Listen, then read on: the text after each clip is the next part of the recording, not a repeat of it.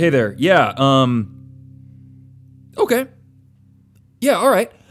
No, that that's fine. You're no, totally. I I I knew it was coming. I I didn't realize it was like you're to be here right now, but it's no, please come in. Please come in. Feel welcome. I'm sorry. I'm sorry. Uh yeah. No, we're we're still to do it. We're to do it. You've already you've already hit play. You already got your headphones in you already got your iPhone in that little baggie so it doesn't get um, some sort of liquid or plasma on it in the shower. It's totally fine.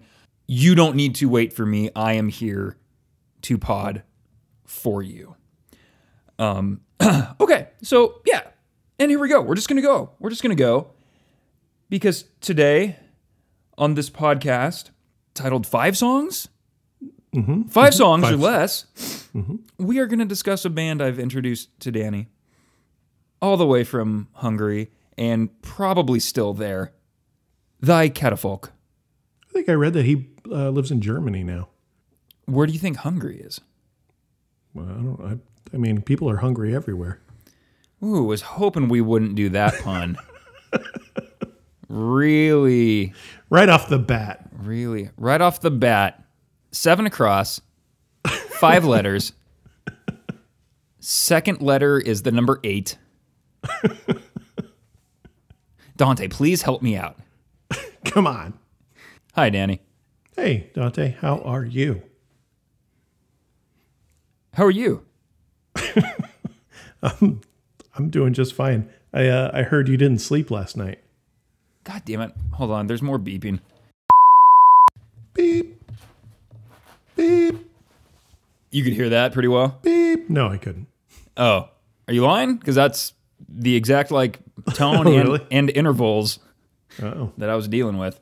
Uh, my vacuum's really struggling today.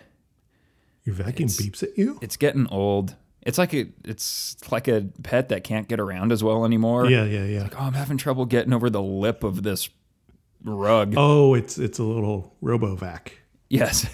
Okay. it was a stand-up bag that I just hit on and walked out of the room. Do your thing. Come on. I mean, I I feel like if it if the vacuum's strong enough, it'll create like a vortex that just like kind of sucks all the air Yeah, yeah, around the room. um, I slept a little bit. I, I I got like maybe six hours, so it's not like I didn't sleep at all. Oh, um, I was just up later than I had planned, just having a brisk like four hour phone conversation. Uh oh. Yeah. The was it a good conversation? You know, all things are good if viewed from the right perspective. Sure. Okay. Well, I hope there's no trouble in paradise. Is what I'm getting at. I am fucking done talking about Creeper. Because if I know anything, there's no trouble in paradise. I mean, if I'm in paradise, then I know I don't get out alive. Oh. For uh, sharp-eared losers who listened to our previous episode, Hey, I listened to that yesterday. Mm-hmm. And and you got the reference immediately. Danny, Hey, Dante. so I hear you replaced a toilet. I sure did. Tell me all about it. It's not that exciting. Well, you c- fucking brought it up. Yesterday, you were like, hey, here's a thing I'm going to talk about. The old toilet was very old and it was leaking. And so instead of just trying to fix it, we bought a new toilet. And with uh, most things in life, Amanda wanted the most expensive toilet. So we bought a $340 toilet. The most expensive toilet that exists. Well, Anyway, so what does this $340 toilet do?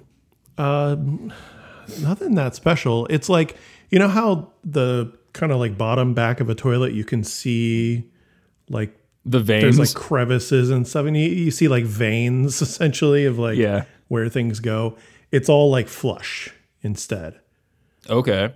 So Like she wanted that kind of toilet. Yeah, it's like a space toilet. Uh, the whole like for anyone who's ever installed a toilet before, if these bolts stick up, and you put put some uh, some nuts on the bolts, and it attaches it to the floor, right? This kind was totally different. Like you attach this plastic thing to the floor, and then you put the toilet over it. I don't know. It was weird. And it's got like a automatic cleaning thing in there. Like you put the little, you put a little puck cleaning puck in there, and it cleans it every time you flush.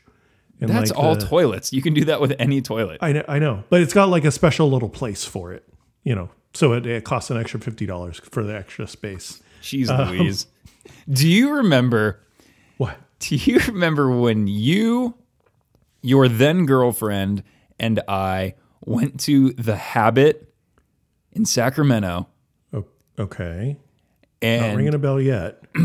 I, I I went to the bathroom and I and I, when I came out, I don't. I think I had maybe only recently learned that this was a thing, so it was very funny to me. And I came out giggling because I had this like stupid thought in my head, and you asked me what, and I said that I had just upper decked the Habit bathroom, which of course I didn't.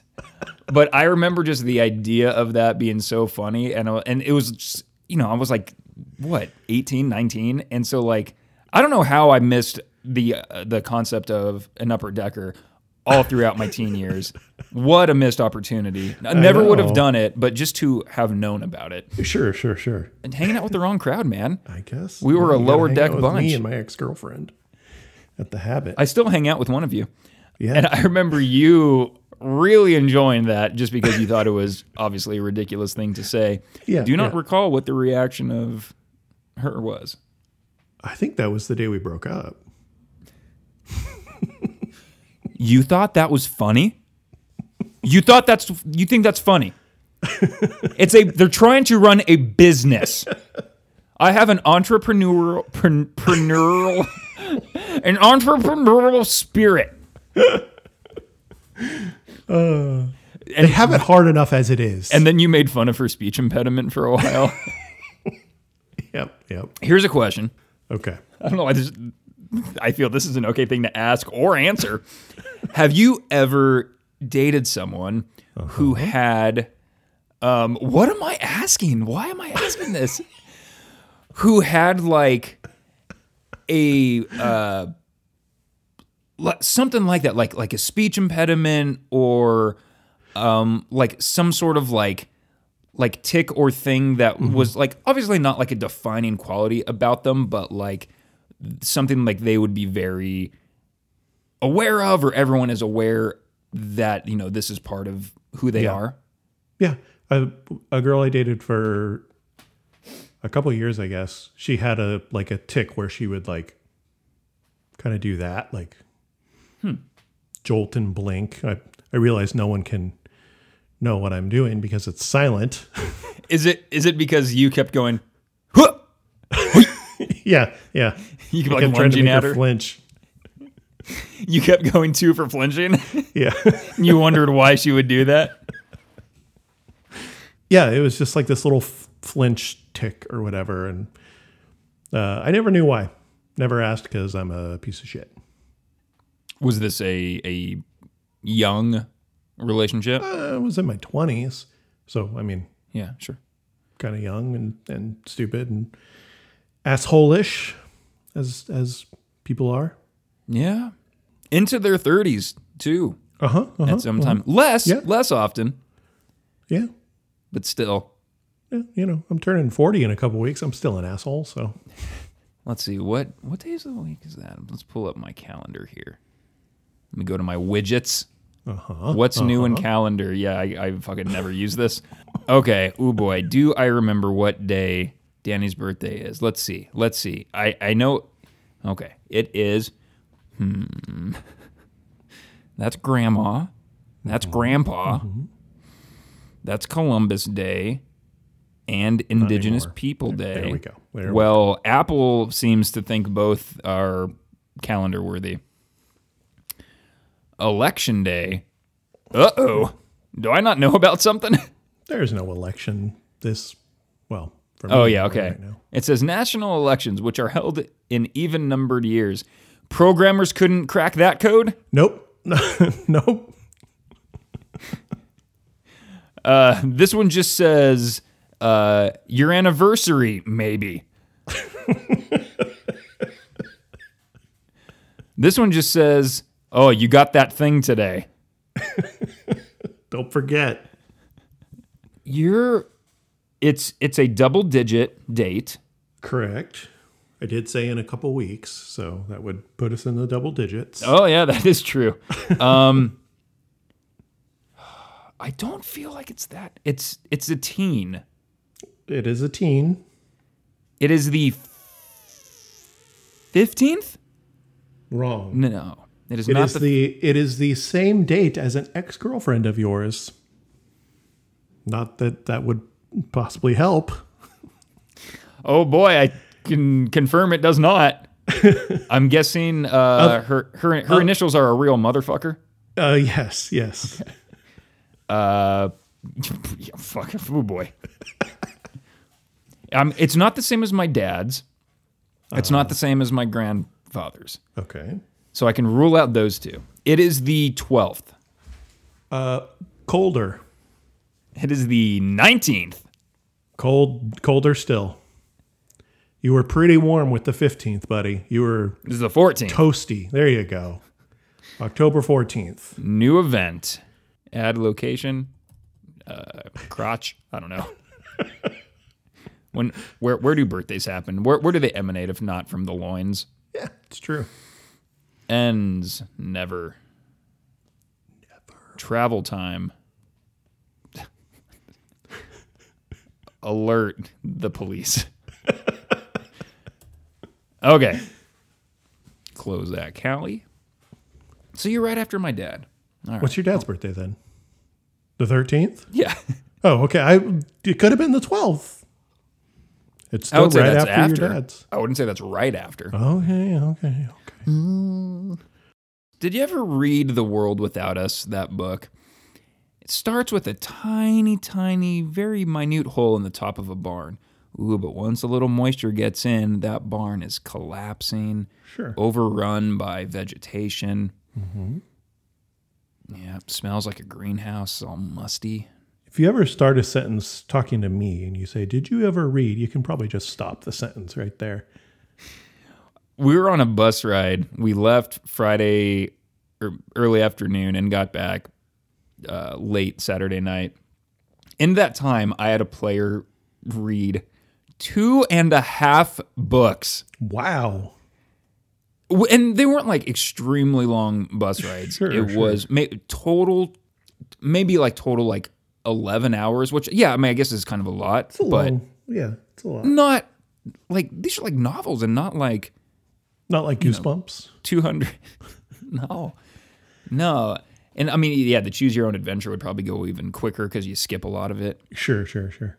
did we did we so the toilet the your Yeah, we got new toilet. toileting It's- it's- went successful Yeah, it's fine. I had my dad come over to help me with one part because uh, getting the tank attached was was kind of difficult. But here's something I wanted to ask you last time we recorded, but um, we got away with some other banter. Were you ever into the Matrix, Dante? Were you a Matrix kid? um i mean i will say the first movie like kind of really did blow my mind in that obnoxious way that Uh-huh. people talk about um but like i didn't care about the sequels Okay, um in fact i don't even know if i've ever seen the third I'm pretty sure I haven't. I all the way through might have seen the second. I'm pretty sure I've seen all of the first. You didn't. You never started dressing like that or or anything. no, no, I did not. Um, I did though for a while see everything in just like green and black numbers. Sure, sure, sure. Yeah. Did you watch the trailer for the new one? Yes, I think I did, and it clearly left an impression. Yes, yes. I, I, I will admit it looks more, much more interesting than any of the previous three to me. Yeah, Uh, I was never into it, and Amanda was talking about how she was so into it, and she thought they looked so cool with uh, their black leather and stuff, and I'm just like, oh, back like 20 years ago, she felt like this. b- yes, yes, Yeah. I, even back then, I just thought they looked so stupid. Really? like, the sunglasses and the the leather, and it, I just couldn't stand it. yeah, but that fucking uh, Rage Against the Machine song at the very end. I mean, sure, you put rage on pretty much anything.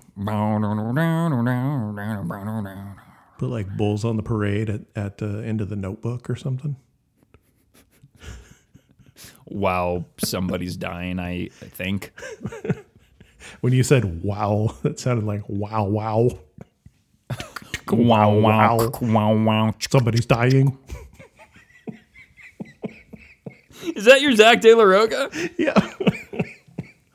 it's my uh oh god, who's the fucking actor? Ryan Gosling doing Zack de la Rocha. Right, I, I can't even imagine what a Ryan Gosling impression would be. Like his voice is not like his calling card or whatever. Sure, like, sure, sure. like I just I just mean he doesn't have a distinctive sounding voice. So, but like I'm thinking of yeah Ryan Gosling doing Z- Zack de la Rocha. like rally around your. Fa- See, I don't know what his voice sounds like. yeah, yeah, yeah.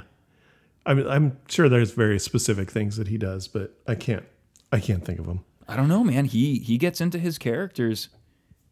He's he's very he's very method. So he maybe would do a uh, a very impressive and offensive Zack de la Rocha He'd be like Robert Downey Jr. and uh uh, in that completely unfunny movie. In that he was mo- funny. movie completely void of laughs. You are insane. One of the most overrated movies in history. It might be slightly overrated, but I think it's very funny.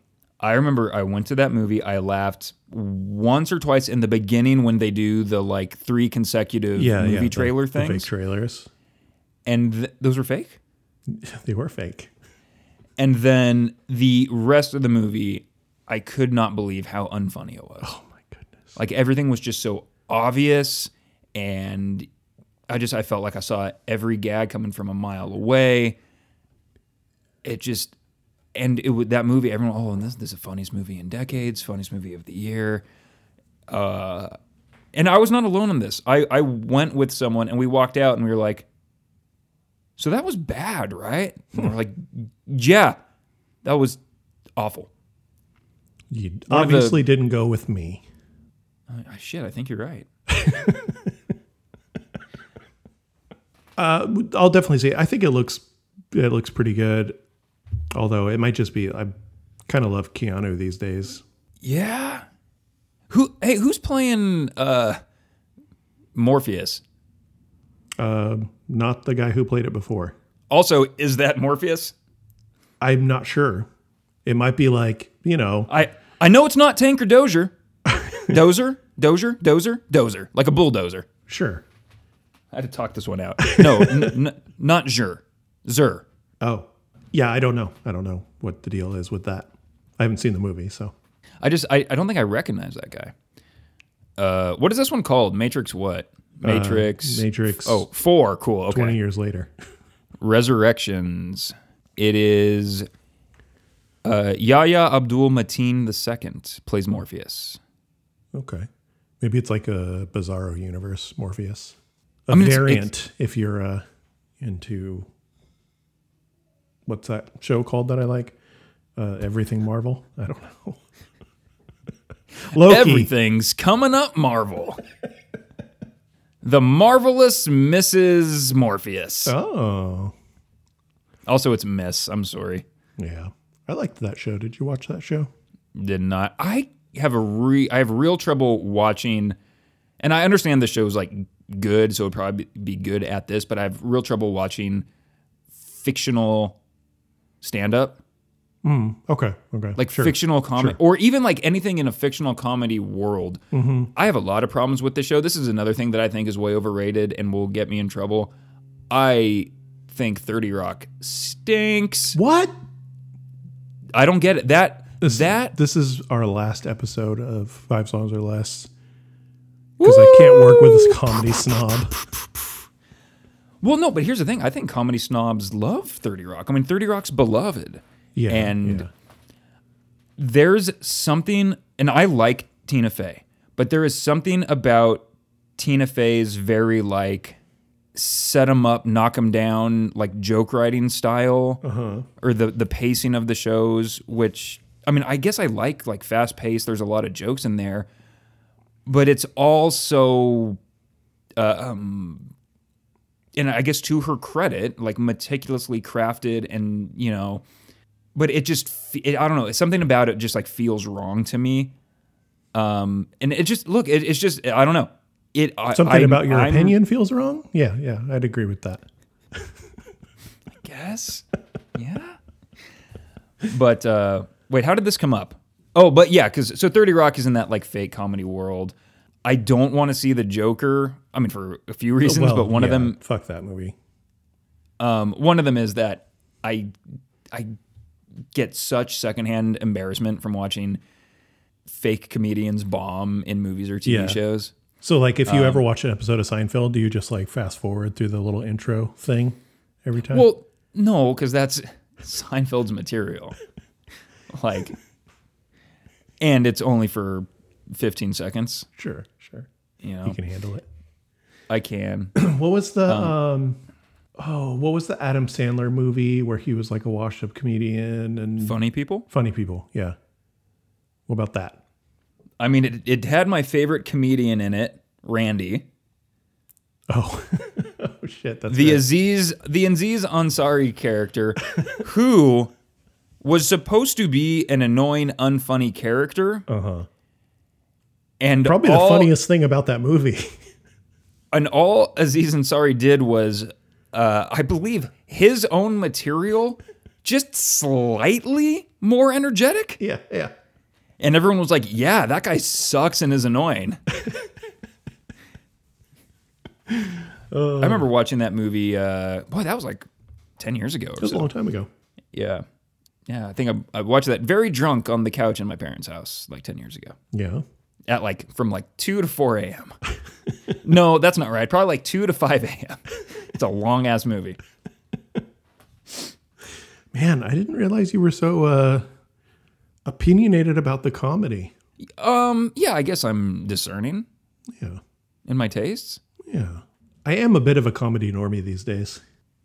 Oh, speaking of, uh, rest in peace, comedy Normie McDonald. Oh. Normie McDonald. Fuck, I fucked it up. Normie McDonald. He would have hated that. He hate he hated like wordplay and cleverness and all that. You're near, hey, just uh, why I can't do a Norm Macdonald. hey, why don't you just, uh, you just tell a joke, huh? Oh, that was better. Yeah, a little bit. Keep working on it. We'll try again next week. Yeah, now now's the time to really work. Well, hey, I mean, someone's got to fill that void. Yeah, yeah. Somebody's got to somebody's got to play him in the biopic. Yeah, Could be you. who would play first of all who would uh write or produce a norm macdonald biopic I mean, it's got to be someone from the SNL camp. yeah like sandler and spade Yeah, like yeah, yeah. It'll be great. It'll be like they're, uh, they're good filmmakers what is the movie that they made with uh grown-ups yes. It'll be like that. Let's okay, right now, right now, overrated, underrated, whatever, whatever. You know the drill. Uh, SNL alum alums alumni. oh wow okay so you're really like putting me to the test Yeah, after i was I like know. "No, these things aren't funny Actually, Okay. Overrated. Huh. Legally obligated uh, to pick a white male, which isn't hard because that's been 90% of. yep. Um, let's see. Let's see. Who do I feel is overrated? Let's start easy. Let's go with uh, favorite. Okay. No, that's not how it fucking works. You, you go in order. Just because you stole it from another podcast doesn't mean we need to do it exactly as they do it. Did we start with overrated on the Star Wars Yes. one? Okay. Yes, because I, I I I asked you one at a time. Okay. Um. So uh, are we going? Are we going back and forth here? No, no, we're just doing you. Oh man. Um. Okay. Okay. Okay. Oh. Oh. Overrated. Oh wait, no, I, I want to save that for. Oh boy, ooh, I want to do the same one for two of these. Oh yeah, sure. Um, okay, overrated. It can be someone I still like, but I just think maybe isn't. sure, uh, sure. Overrated. Fred Armisen. Sure. Yeah. I think he was. People thought he was like kind of weird, and so that m- made him seem more interesting than he actually was. Um, I do not think he's funny, and he he did a thing for Netflix, I believe. It was like stand up for drummers. Oh yeah, I was didn't like- watch that, but I've seen him do something similar Boy. live uh, at that Bridgetown thing a few years ago. he I don't know how that was, but I've seen him do it I think once on a late night talk show. Um, and then like 10 minutes of this special and uh, he forgot to put in jokes.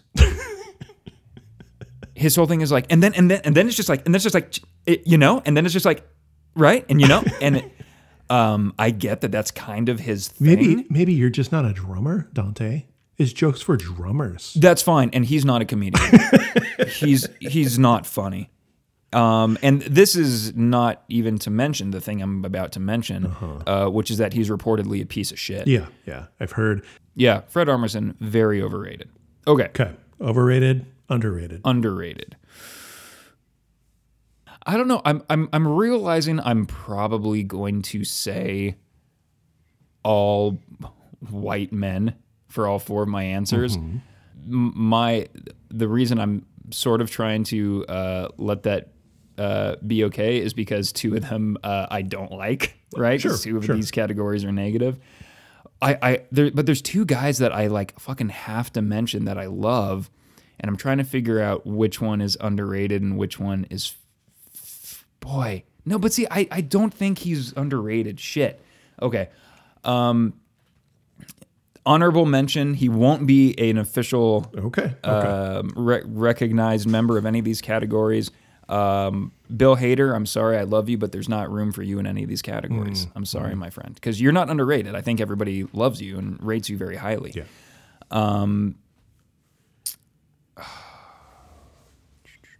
Oh, okay, here we go.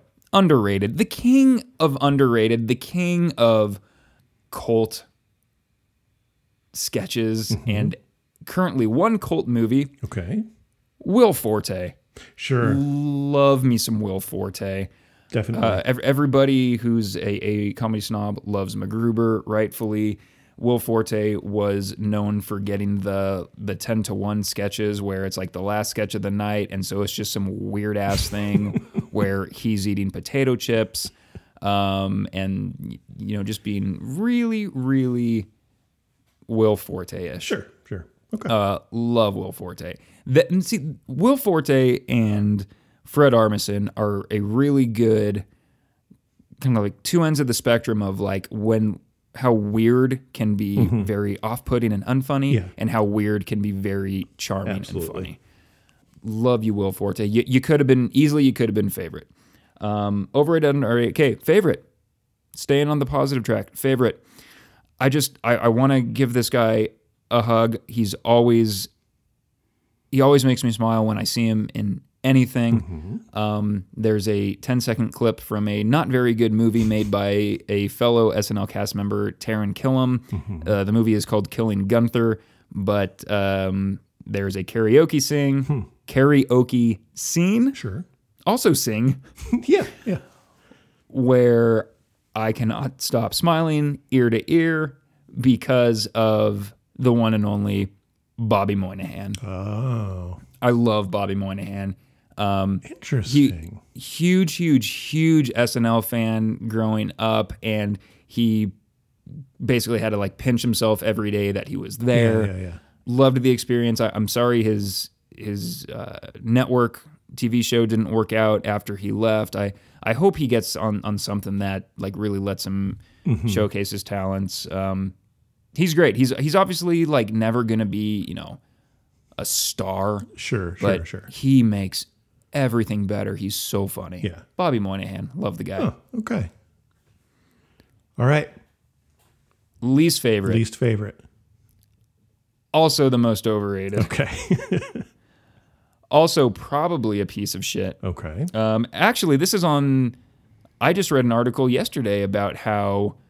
Who was it? Um, allegations against Horatio Sanz um, for back when he was a cast member. Uh, real fun conversation this game turned into. I'm sorry.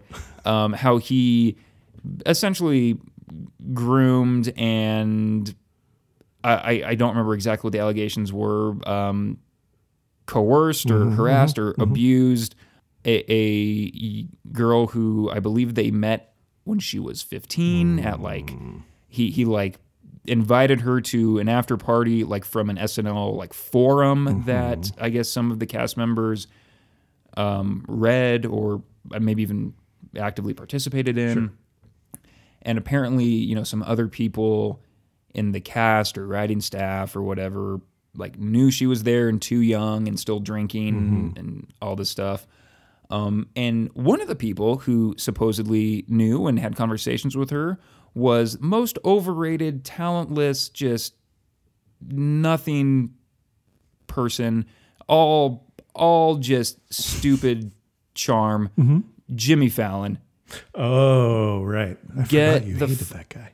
he sucks so much. And if what a deal breaker if someone were to tell me that they're a Jimmy Fallon fan. uh, can't imagine having respect for that person. Uh, Don Rickles reportedly said that uh, he told someone that he like wouldn't go on Jimmy Fallon's show, and he was asked why, and he said, "Because I don't know how to play ping pong." Just because all that show is, is like, ooh, look, celebrities are playing games Yeah, yeah, yeah. or you know just dumb shit like that. Uh, feel bad for the Roots that they have to put up with that shit. I was hoping that time he like f- drunkenly fell and like twisted his finger or Yeah, whatever that like somehow that would be fatal. But yeah. All right. Good job. So you, you yeah you happy with that game? It was it was much more fun when it was you talking about Star I Wars know. characters. Me getting my nerd goggles on. There's no, but here's the thing. There's nothing fun about comedy. Like comedy is m- like a miserable art form by mostly for miserable people. At least most of the good stuff. Sure. Like for at like, so you know, there's been all this stuff about John Mulaney for about the past year. Yeah, yeah. He he Lots of stuff. Uh, sadly fell off the wagon. It's off, right? You get off Mm-hmm, when you're on the wagon. Things are good. Yep. Right. Um, fell off the wagon. Went back to rehab. Got divorced. Got married. Mm-hmm. Uh, is now having a child. And I read these things like mostly on Twitter, not like people are writing like long essays on this, but like, oh, John Mulaney was so like funny and like put together and stuff like this. And I'm like, I've been a fan of this guy for, you know, 15 years or mm-hmm. whatever. And it's like, no one could tell this guy was an absolute wreck. you know, and like, I mean, he was obviously like very functional and very successful, yeah, but like, I mean, he talks about being a, a an addict at a very young age and having to like quit drugs and alcohol in his like very early Like, but but a guy kind of looks like a sweet boy and wears a suit on stage. They're like, how can this be? He's delightful. and it's and it's like oh and also it's like he's so nice Mm-hmm. and it's like i think a lot of that is to do with delivery Sure.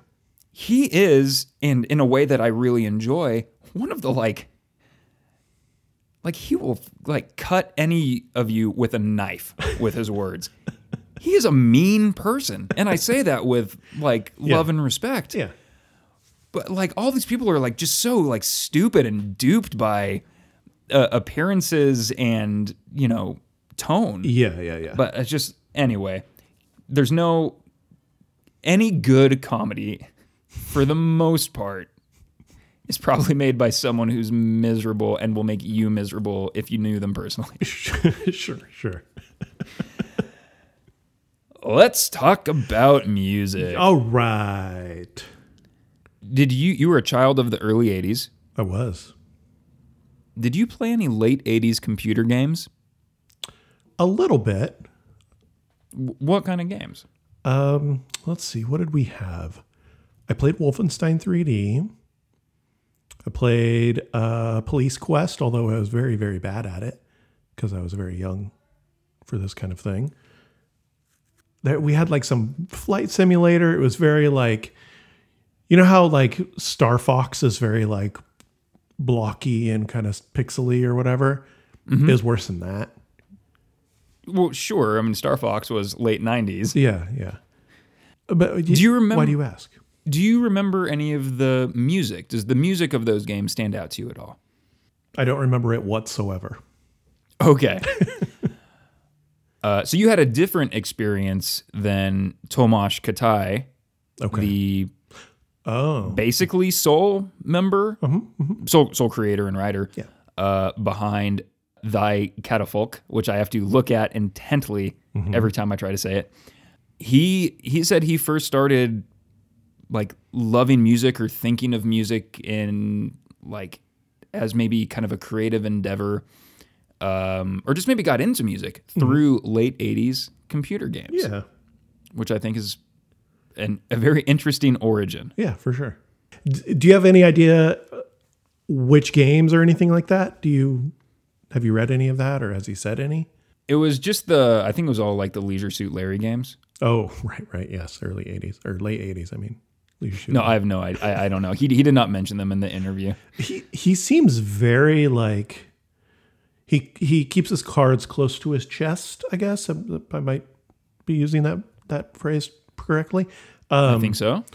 but he in the I, I listened to a podcast i watched an interview that you sent me and then i was watching a little bit of an interview this morning he's very like he's very humble about his music Yes. but he's also very like he doesn't reveal much at all about like he did talk about the computer games thing i do remember that and something that i watched over the last couple weeks but i was okay uh, i'll finish what i'm saying then i'll tell you. But yeah he he exactly like you're doing like i can't see what's on the other side of those magic cards because you're holding them so close to your chest.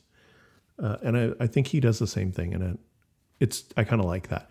Um, i was on amazon. I needed to order some uh, command strip sticky things because we were out of the sticky things but we have a bunch of the clips and so you could order a refill on amazon of like 60 of them or some, some shit like that and it was same day shipping but you had to spend $35 and so i was looking through other things to buy with same day shipping and there was a, a box of magic cards and i was i considered it i was pretty close to buying them I I told you. oh, this was my other banter. Uh, and instead, I bought a um, Hamilton Beach breakfast sandwich maker, which I tried this morning, and I will be promptly returning because it is Oh, a piece of shit. Well, then that'll free up some funds for the magic cards It'll you should have free up got in the first place. funds. I My thought you were going to say, and instead I bought a Hamilton soundtrack or something like that, and I was about to leave. I do thoroughly enjoy the Hamilton soundtrack. So Um, n- noted comedy fan Lin Manuel Miranda, Mm-hmm. not based on his creative endeavor in in Denver's. he he creates anything in Denver. anything he creates a mile high. This is not about that. Just as a personality, Uh-huh. overrated. I get it. I get it. I agree. But uh, there are songs in Hamilton that make me cry. Uh, the soundtrack to Moana is amazing. I do like Shiny, which he has nothing to do with, as far as I'm concerned. Okay. That's the Oh, uh, the- right, the right, right. That's- Jemaine Clement's song. There was a no. There was other good songs in that. I I, Oh, yeah. I, I saw it once I and. I slept through half of it because it was on a bus ride. Sure, sure, sure. Uh, in the Heights, uh, I don't. Maybe the play was better. The movie was not good. That was the first movie we watched. I sent you a picture of that actually. because we had it pause. It was the first uh, movie we watched in this new house, and we ordered a big thing of uh, nachos from Taco Bell. Oh, And I the remember picture that in the for background sure. was of that movie, and it said like "blessed" on the guy's T-shirt. Of course. Yes. Uh, anyway, what what the fuck was I talking about before that? Uh, Hamilton breakfast sandwich. Brec- oh, breakfast sandwich. So I bought this fucking Hamilton Beach breakfast sandwich maker uh, when I was uh, when I first moved back to Sacramento and I moved in with Cody uh, and my ex girlfriend in this apartment. it was weird that you moved in with your ex girlfriend. Well, you know, we were st- still friends. Oh wait a minute. She, No, no, she no, was no. your ex girl. Okay. I'm just ruining your joke. No, no, no. It's it's It, barely wa- a it was ruined to begin with. That was a that was a Fred Armisen level. As in, my, my joke should have been uh, jailed for abuse. uh, we had this toaster and it uh, you, you know it had the toaster part but on the side it had a little part where you put some water and then it's got a little tray and you pour your egg in there you crack your egg in there Yeah. and then uh, it's got a little tray above that where you put your you know whatever uh, meat you want to put on there or whatever what what's the water for? it uh, boils and it cooks the egg So you're not like cracking an egg in water. no no no you you put the water below and then there's a tray and you crack your egg in that little tray and then there's Okay. another tray where you put your meat or whatever Uh, that's a very interesting way to cook an egg. Like, why not just have some sort of heating element? I don't know. It worked wonders though. It was great. I loved it. Um, but that is long gone. That was quite a long time ago. And so uh, I was looking for something on Amazon. I was like, "Oh shit, breakfast sandwich maker! I'm going to buy this one." Completely different. You, it looks like a um, like a waffle maker. You know, you kind of open it up and close it or whatever. But the worst thing about it is, uh, you where you put the egg, you put the egg in there, or in this case, I, I bought some uh, f- uh, vegan egg stuff to try out because I I had never tried it before and I heard it was good. Vegan. No, it's called Just Egg, but vegan would be a good name for it. Uh, so I put some of that in there, and you just take your your English muffin, and in the instructions it says to just set it on top of the raw egg while it cooks. There's n- what? Yes, yes. That is what Look, you no are off- told to do in these. No offense, but you might want to have Amanda like No, I I Look it over. Looked at it multiple times. I went on Amazon and looked at the reviews, and the main complaint, aside from it being really hard to clean, uh, was that the English muffin or whatever your your bread substance is is cooked really well on the outside, but it's very soggy in the middle because you're putting it on top of liquid. that is very. That seems unhealthy, like unsafe. Yeah, it does. So one review, uh, it was this long review uh, talking about all the different issues with it.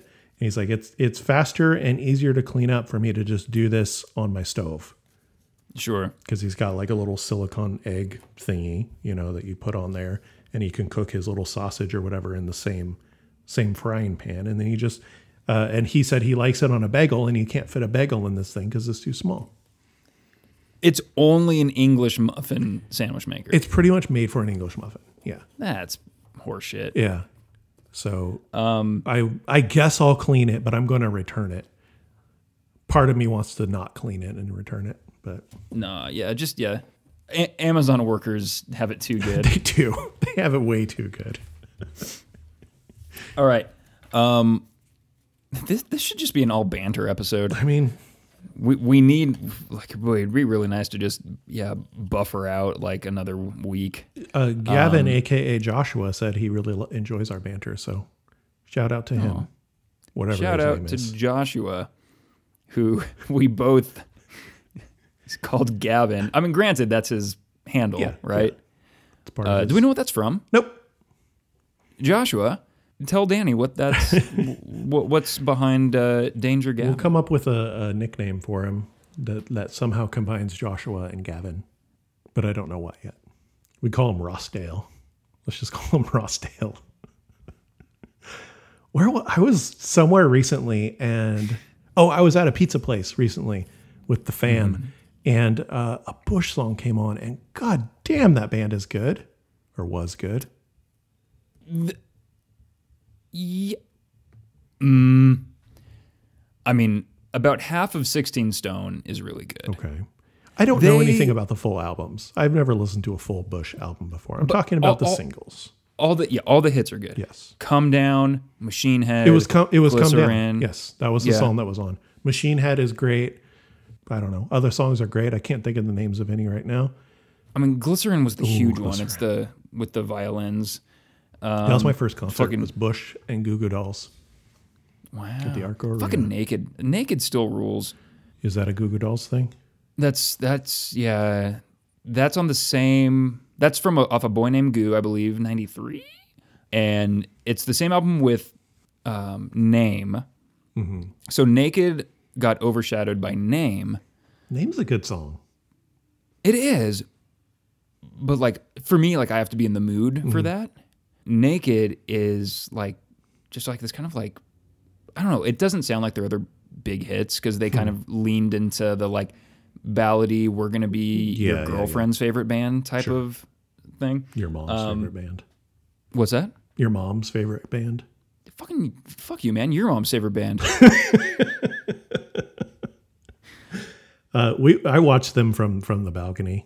We we uh, went into the quote unquote pit for whoever the opening band was.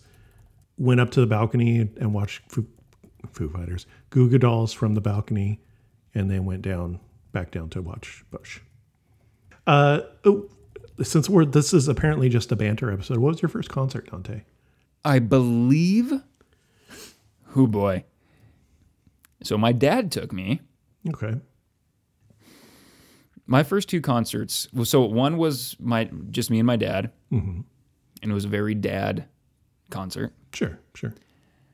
which is and two artists he didn't even really like love but we'll get to it in a second Okay. my second concert uh, with my family a very family concert both at the same venue are you familiar with the concord pavilion I've never been, but I'm familiar. Yes. first concert opener this sucks just saying this is just saying this is going to fuck up my youtube algorithm I know it. first concert opener dream theater Nice. headliner joe satriani Wow. yeah Nice. yeah i don't really remember How old were you? Or like, do you know what grade you were in or anything like that?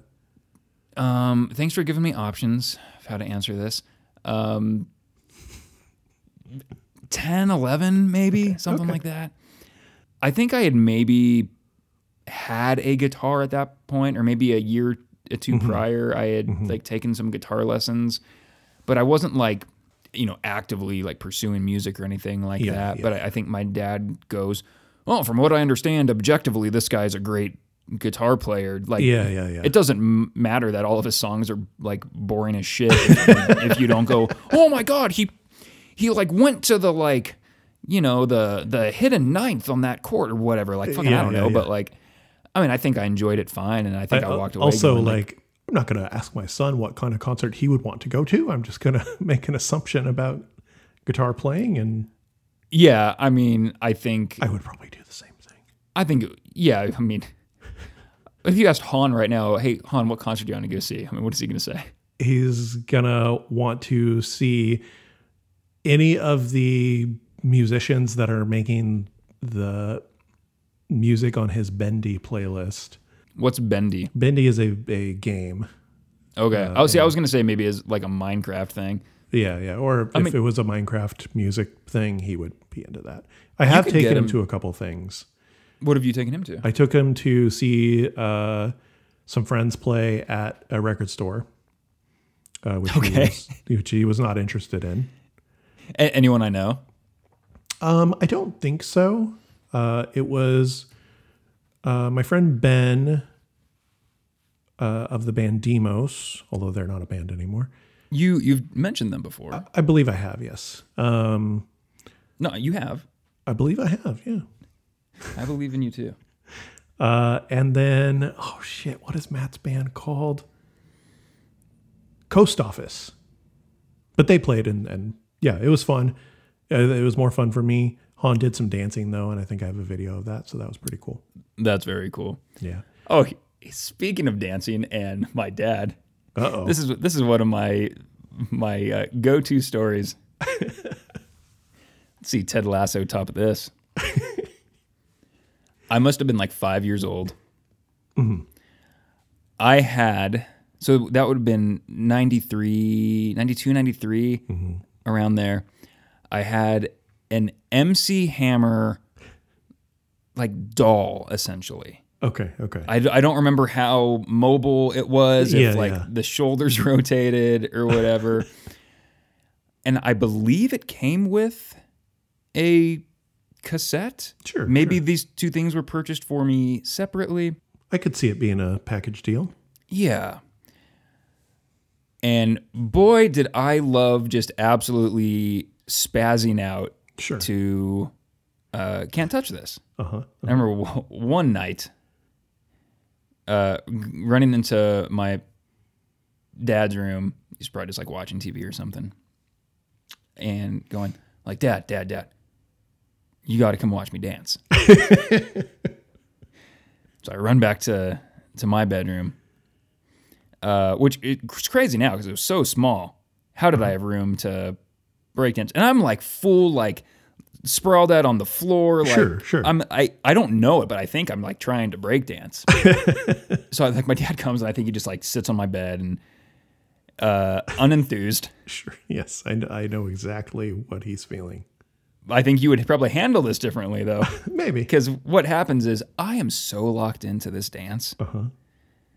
that I just, I maybe my eyes are closed, or I'm just like making sure I'm I'm technically hitting all the moves just right. Sure. Sure. And after a little bit, I go to look up at my dad, And he's gone. gone.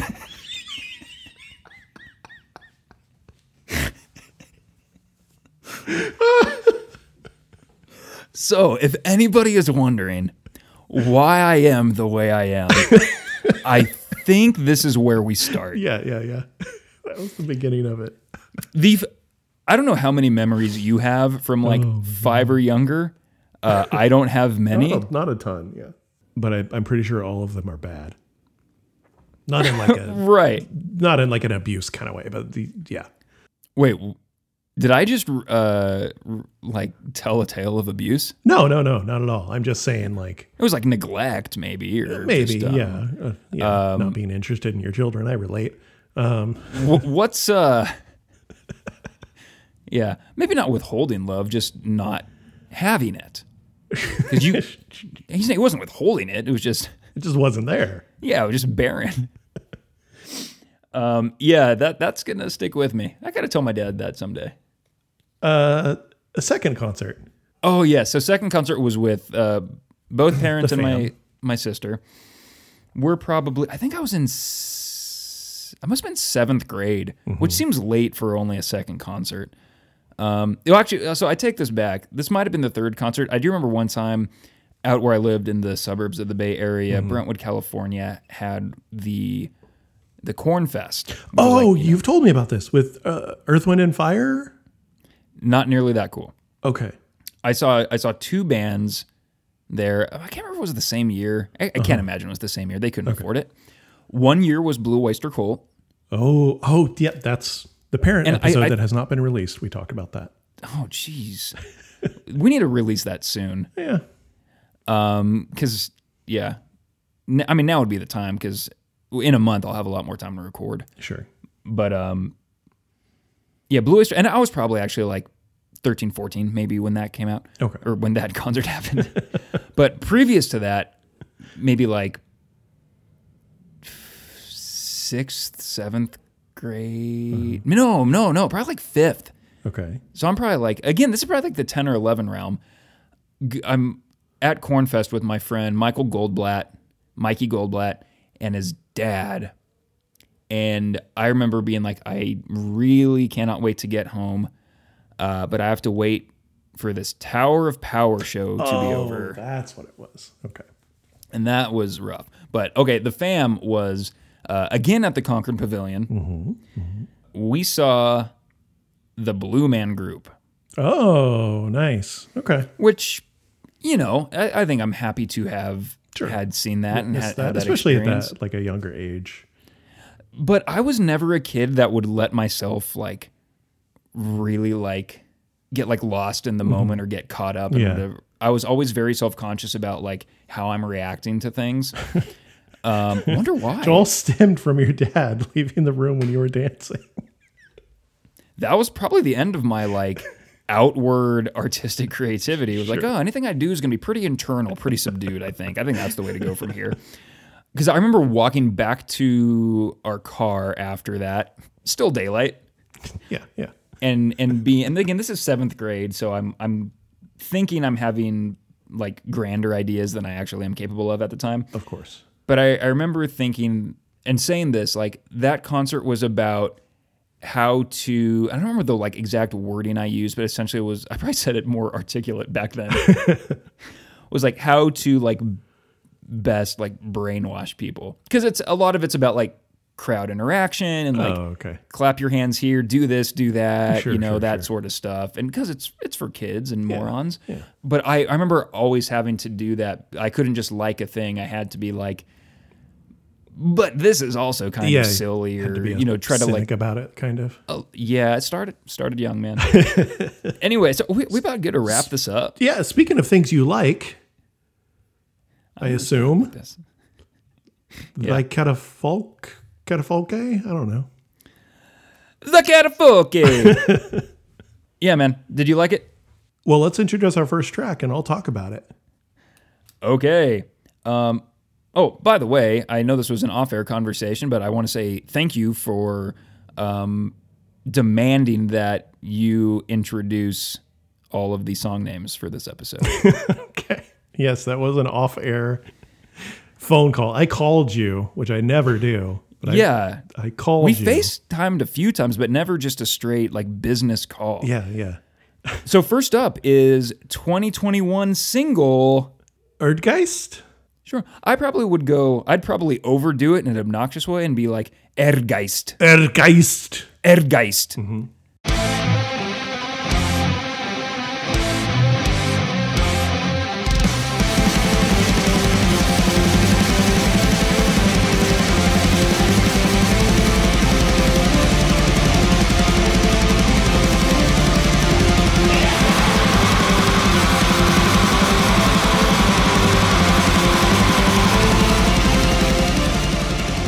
So we're starting off on a low point.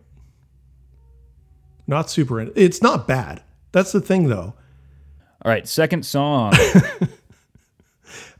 So I'm still not that into black metal. Like I think it's it's good. Uh, I'm mostly impressed on this song with the fact that these drums are programmed. Like that's insane to me. It's super like manic and constant and Yeah. yeah. because they sound real. It sounds like an actual drummer on all of these songs, and maybe some of it is, but from what he was saying in the interviews, it, everything is programmed, which is just fucking bonkers. It makes me think back to um, uh, what's that other Unrequited. unrequited? Makes me think back to that, and now I'm like, yeah. wait, were those programmed? See, I have some thoughts on, on on that as well because he he really only considers himself a keyboardist mm-hmm. and a vocalist. Mm-hmm. And I maybe kind of philosophically or spiritually, which is oof, kill me dead by saying those things. I don't know how I feel about like I'd almost rather not know that something's programmed. Uh, uh Wh- which is very stupid. Maybe something addressed in the new Matrix movie. I don't know. Oh, maybe. Um, that the whole movie stems from like, do we like rock music that's all programmed? there is no drums, oh, like oh, the spoon. Like the okay, spoon, okay. you know? I like it. Sure. He's like, I know kung fu. There is no drums. uh, I have one. Okay, I have two timestamps. One of which our listening audience has, has already heard because it's at the beginning, highlighting Yes. the drums. Very good. Uh, the second, uh, I like it when the song slows down. Are we going to like 110. Uh, 115. I'll go to 110 though. Thanks for. See, this is how people. What's that word? Compromise. Yes, yes. This is why me.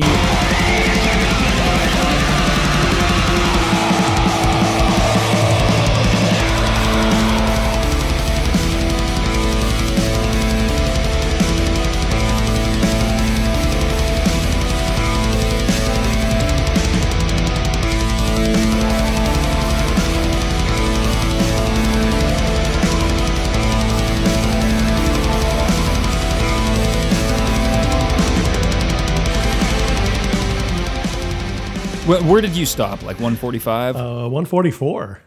Okay. Yeah, that rocks. I like um I like the the double bass with the slower piano melody. Yeah, yeah, yeah. I, I think that's really cool. It's kind of like that that German band Heretoir. Oh, okay, yeah. But boy, they got to put something new out. I hope they're working on something. I I, I want to say I read that they are. I think I think I saw that too. Th- this song, I really really like this song. It wasn't the first song. It wasn't like the song that got me into them, but um, I was like, oh, that's right. They they were just released a single because I was just kind of trying to like get into albums, and I was mm-hmm. like, all right, I listened to the single. I was like, oh, this fucking rocks. I this is an interesting like maybe like di- divergent point for us mm-hmm. because I think I really like and maybe only like black metal. in in terms of like just the metal genre. I mean, like uh-huh. Are we it depends on like how much you want to file elder under metal. Yeah, yeah, yeah. I I don't know. I mean, what's what's Agalloch? It's black metal. I mean, it's U.S. black metal, progressive black metal. Yeah, I mean, it Yada, certainly yada, has yada. Mm-hmm. uh, some like prog rock, hard rock type stuff in it. It's it's not this. Yeah. Um, Same thing with Alcest. I mean, it it kind of started as a black metal band and has become much more interesting. Do you like the song Eclosion on the second track off uh, Kodama? Yeah, I like that album start to finish. Yeah, it's amazing. It's fucking so masterpiece. Why haven't we done an Alcest episode? We need to do an Alcest month, or at least episode. Alcestual something. Well, f- to be continued that thought. Yeah, yeah, we'll figure it out. Alcestual relations, like incest. Yeah, yeah. but like that song, uh, Eclosion, which I, I I really like because I know I can I'm saying it perfectly. Um, the like the middle of that song, like from the middle of that song, like it slows down, and then it hits this. Oh, like maybe my, one of my favorite parts of any song is is the middle and I guess kind of to the end of that song. But I feel like that's very black metal, mm-hmm. and and what makes it so great for I think maybe more accessible than your average black metal track is it is so so so melodic it is so cognizant of what is pleasing to the ear mm-hmm. while using all these staples of black metal including very harsh vocals Yeah. The tremolo picking, the the the blast beats, just all of it. And I kind of file this under the same lineage of black metal. Uh-huh. Another song that came to mind is a song by a band who I have not been able to really like, mm-hmm. save for this one song, and that's Generation by Liturgy. Oh, okay. I have not. Are you familiar with that song? no, I I've listened to them like maybe once or twice, long, long time ago. let's let's listen to just uh, a little snippet of generation.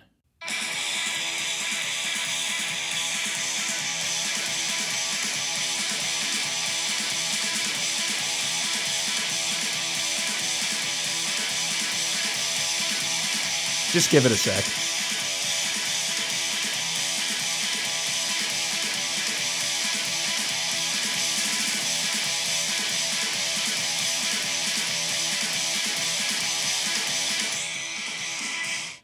Jesus Christ, I forgot how long it takes to fucking get going. Gonna scrub ahead a bit.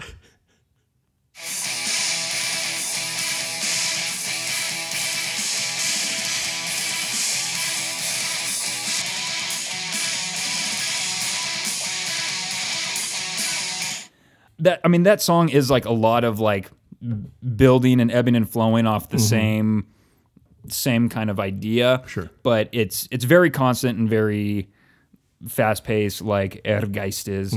Um, that's very fun to say. Yeah. What did you think? So anyway, I, I do think the song is very melodic. I think there is a lot to like hold on to. Like there, like there's some some bands, some songs where I'm just like I don't know what to grasp onto. Yeah. That's kind of how I feel about this song. I feel like this is a kitchen sink song where there's just everything there. I kind of just was waiting for the rest of the playlist every time because this thing, this song rather, kind of does this the same thing the whole time. The the kick drum is that the whole time for the most part. And there's interesting things here and there, but nothing ever really. It was it, almost impossible for me to to like take timestamps on this one uh, because it's just a barrage of all of this stuff. And that's one of hmm. the things that's off putting to me about black metal whenever I try a new black metal band. And that's why I tend to go for the Agallochs and the Alcests and Lantlôs and, you know, those kind Yeah, of yeah, things yeah. that are going off in these different directions. And I, that's not to say that thy, thy catafalque doesn't do that because Jesus Christ, the rest of this playlist. But for this song, if every song was like this, I would not be into this band. I don't think. I don't know that I would. I would like if if I was like you, where I think no, you said this wasn't the first song, but if this were the first song I heard and wasn't committed to doing this podcast, if I heard this song, I would be like, nah, I'm not going to listen to that. Sure. Yeah, um, one of the cool things about this band, about this artist, is there's really not one song that is indicative or completely encapsulating Yeah. of none of Their all of these songs could be different bands, and I would be like, oh yeah, that's a different band. and even on from like you listen to an album like there will be a song that's maybe for him kind of straight ahead Mm-hmm. black metal and then the next song has chanting and non-traditional for for maybe like english speaking black metal non-traditional instrumentation and things like that uh, I'm, I'm gonna be a little snobby for a second. Like I, I'm certainly not a black metal snob. My my knowledge, my education on the genre is not robust. I am just kind of like, oh, I like what I like. I guess I'll make kind of a weird analogy here. Like I don't like dance music or like you know EDM. Sure. Do people still say or make techno? I don't know. I think so, um, in some form or another. but like I remember talking to a friend who was into that, and he even was moderately successful as a DJ. Mm-hmm. And I remember one time being like, I just don't get it. It seems like they just start with this one melody, and then you know, 15 seconds later comes this beat, and then 15 seconds later comes in this, and he's like, he was just kind of like, there's obviously a lot more to it. Mm-hmm. Mm-hmm. And that's kind of how I feel about songs like this or maybe black metal in in general where it's like I I totally get what you're saying mm-hmm. about oh this song is kind of samey. And this is not to be a dick or to say like you can't grasp this but I do feel like if you listen to it enough or if you kind of like know what you're listening for, you do kind of pick up the nuances and the ebbs and flows and like Yeah. the parts that are being added and, and, and taken away. Because I do like I do have timestamps for the song, and I mean you already played one of them that I do like that that kind of like breakdown mm-hmm. piano part. Mm-hmm. There's when the piano first comes in at like 43 seconds, I almost got these like old, like old, old, old school like not opera. What am I what am I thinking of? Like orchestral like what what's like Peter and the Wolf? What is that? What is that called? I don't like, yeah, orchestral, like folky. I don't. Know. But know. it's like but it's like a it's not a musical, but it, is Yeah. it a play? Is Peter and the Wolf a play? I don't know. Well, not sure because that might be wrong. but anyway, so is, is it wha- what's that that piece? Is it Flight of the Bumblebee? Oh. is that a thing? Yeah, something along those lines. Fly to the Bumblebee, the thing that Ben Folds played. Oh, I don't. I you don't recall remember this? I think that's on the live album. Doesn't he play that? Maybe. All I remember is a very sad story about Brick. Oh, mm, so sad. Um, anyway, but like in in a general sense, this timestamp gave me Flight of the Bumblebee vibes. Okay. Also, okay. it might not be Flight of the Bumblebee. Who Flight of the Conchords.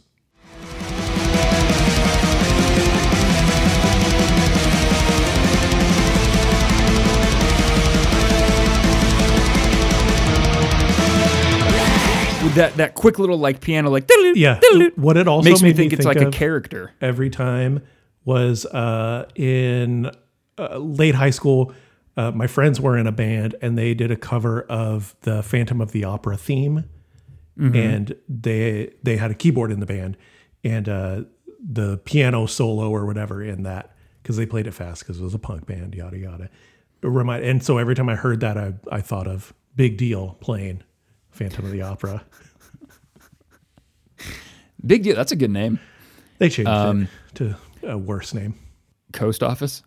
no, Speeding in the Rain Why have I heard of that? because you're friends with me. Okay. I wouldn't know them otherwise. Uh, they broke up in 2002. Okay. Flight of the Bumblebee is a composition by Nikolai Rimsky-Korsakov. Korsa- Korsakov, probably. Sure. Uh, Flight of the Bumblebee is an orchestral interlude written by him for his opera The Tale of Tsar Sultan, composed in 99, 1900, 9900. I don't know how to say that. its composition is intended to musically evoke the seemingly chaotic and rapidly changing flying pattern of a bumblebee. Yeah. Which that song does. I'm going to stand by that. Yeah. I totally agree. So, so stuff like that, I I find cool and it, it keeps me engaged and not, I guess not thinking it's the same. Um, but I, I totally understand where you're coming from. Uh, last thing I'll say, what what do you think of the vocals in this song? they sound like black metal vocals.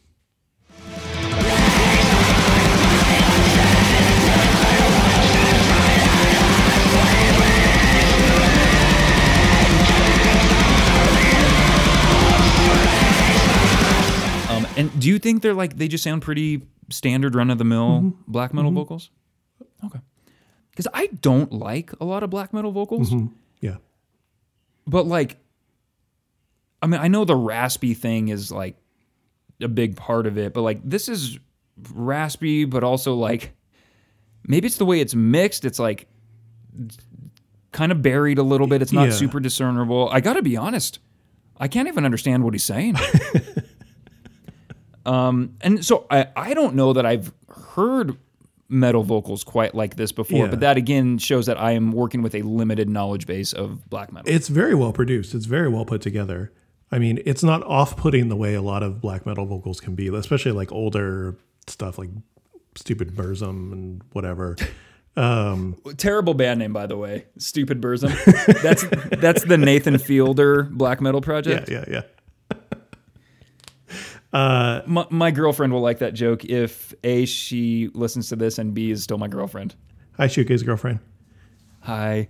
Or Also, uh, uh, note to cut if necessary. yes, yes.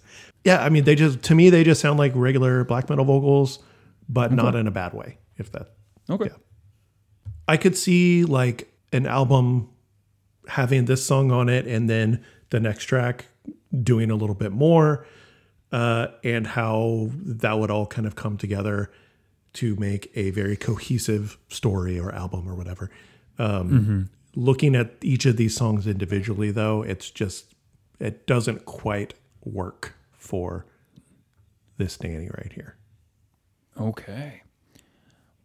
Well, that was Danny the Word Guy on song The Erdgeist. Yep, yep.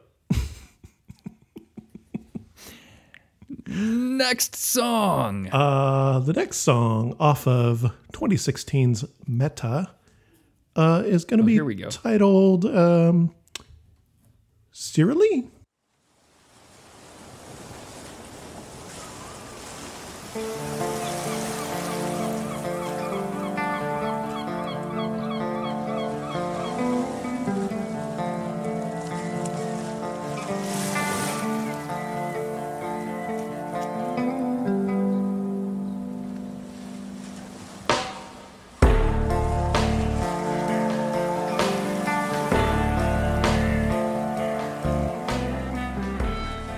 So here's what we're gonna do: Sara Lee. the, the like baked goods. Yeah, yeah. Named for my favorite dessert, uh, my favorite frozen pie brand, Sara Lee. Here's what we're gonna do: we are going to uh, translate these these song titles. Okay. Okay, Danny. I want you to tell me when to stop. This is good. This is this is the translation for our first track, Erdgeist. Okay. Stop. Uh, Erdgeist translates roughly to Stonehaven Medic, Sure. Yeah. and Surly is Stop. obviously. I mean, you can kind of tell if you know anything about uh, Latin, which I don't believe Hungarian derives from. Devil Thorn Fox. Oh. Mm-hmm. That's pretty. Devil thorn fox. Oh, aren't we learning? Thorn fox. I like it. Not bad. Along with this song, I got to tell you, after hearing the first song, and then this starts in, uh, I'm just going to skip, depending on how long my uh, intro clip is. The listening audience may have already heard this, but boy, I was not expecting to hear things like this.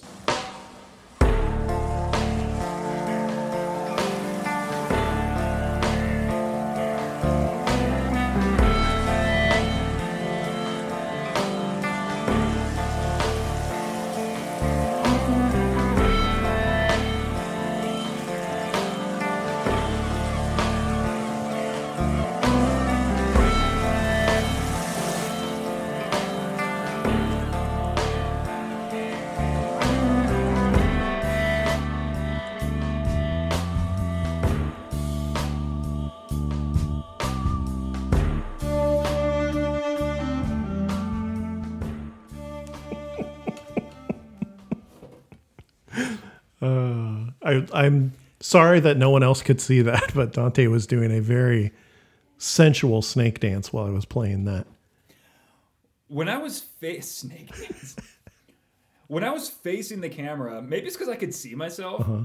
I kind of felt like I had some rhythm going between hips and upper body, and then I turned around and I was like, "How do these move?" Yeah, from from the last song, which is a complete barrage of double bass and fast picked guitar and uh, bumblebees flying around, down to this like down tempo Portishead meets Sublime bass line. Ugh. I at, at 107, that bass makes me think of the song April 29th, 1992 by Sublime. And I listened to it to confirm. And they are different, but it still makes me think of that. So there you go. That Am I going to give you Sublime one of these days? How familiar are you with them? Enough to have an opinion. They're 40 ounces to freedom and their self-titled album. Very good. Cool. anyway, yeah, just completely different band, completely different song, and not at all what I was expecting after hearing the first song. Should say this is off of 2016's Meta. Mm-hmm. I did. Oh, you did say mm-hmm. that. Mm-hmm. Good. Well, because you should have. So good. Yeah. It's it's funny because I my first note is like this. In the context of this playlist, is a much more traditional song intro Mm-hmm.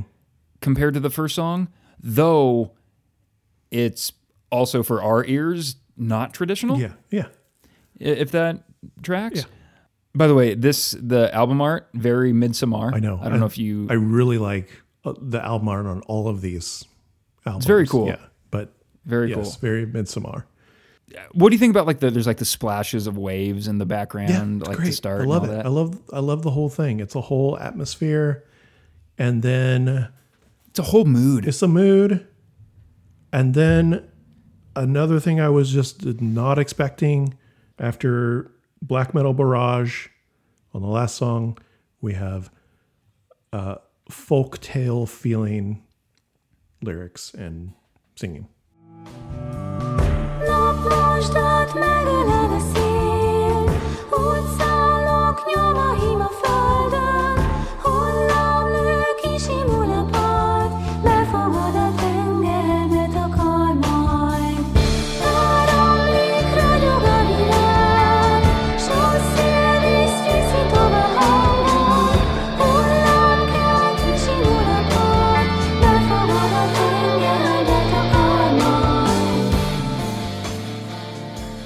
It's just a really interesting blend of like this folk stuff and then this like really quiet overdriven guitar lead that comes in uh, and then the piano. And it it's just such an interesting blend of things I was not expecting to hear especially after well first looking at like the album art and stuff I was like okay this looks like some weird metal band which is cool uh, and then hearing the first song which is kind of what I was expecting to hear uh, and then leading into this, which is completely different, and I absolutely love it. I think it's fucking great.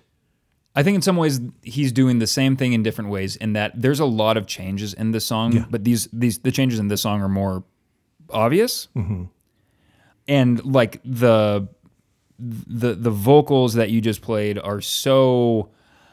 I this is in another song as well, but like I don't know if it's just like their voices in a, in a later song. I think it's just one one voice. It's just one singer, and there's I think maybe three right now. If it's like just how pretty their voices are, if it's the the the melody or the the style, I don't know, like timbre, I don't fucking know. but like they're and at the risk of sounding very ignorant, um, which should be a disclaimer for every one of our episodes ever. Yeah, it's our subtitle. like I don't know if it's that if there's some sort of Hungarian, Central European flair or style. Like, is, is there something about the way they sing? Mm-hmm. You know, is is there some sort of like traditional singing style that that we're hearing? Am I just being thrown off by cool album art that I'm reading Yeah, too yeah, much into? Or if it's the fact that it's being sung in a different language. But like it's so Possibly, yeah.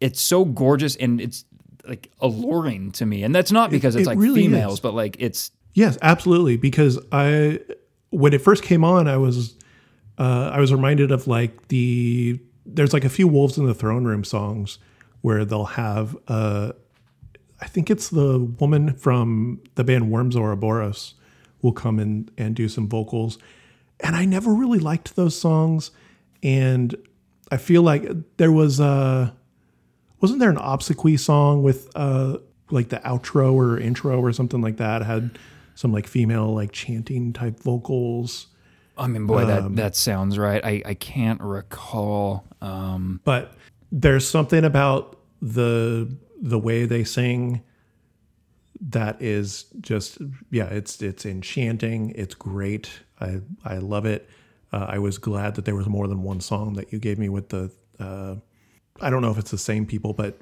the style of vocals is yeah, perfect for this for this song.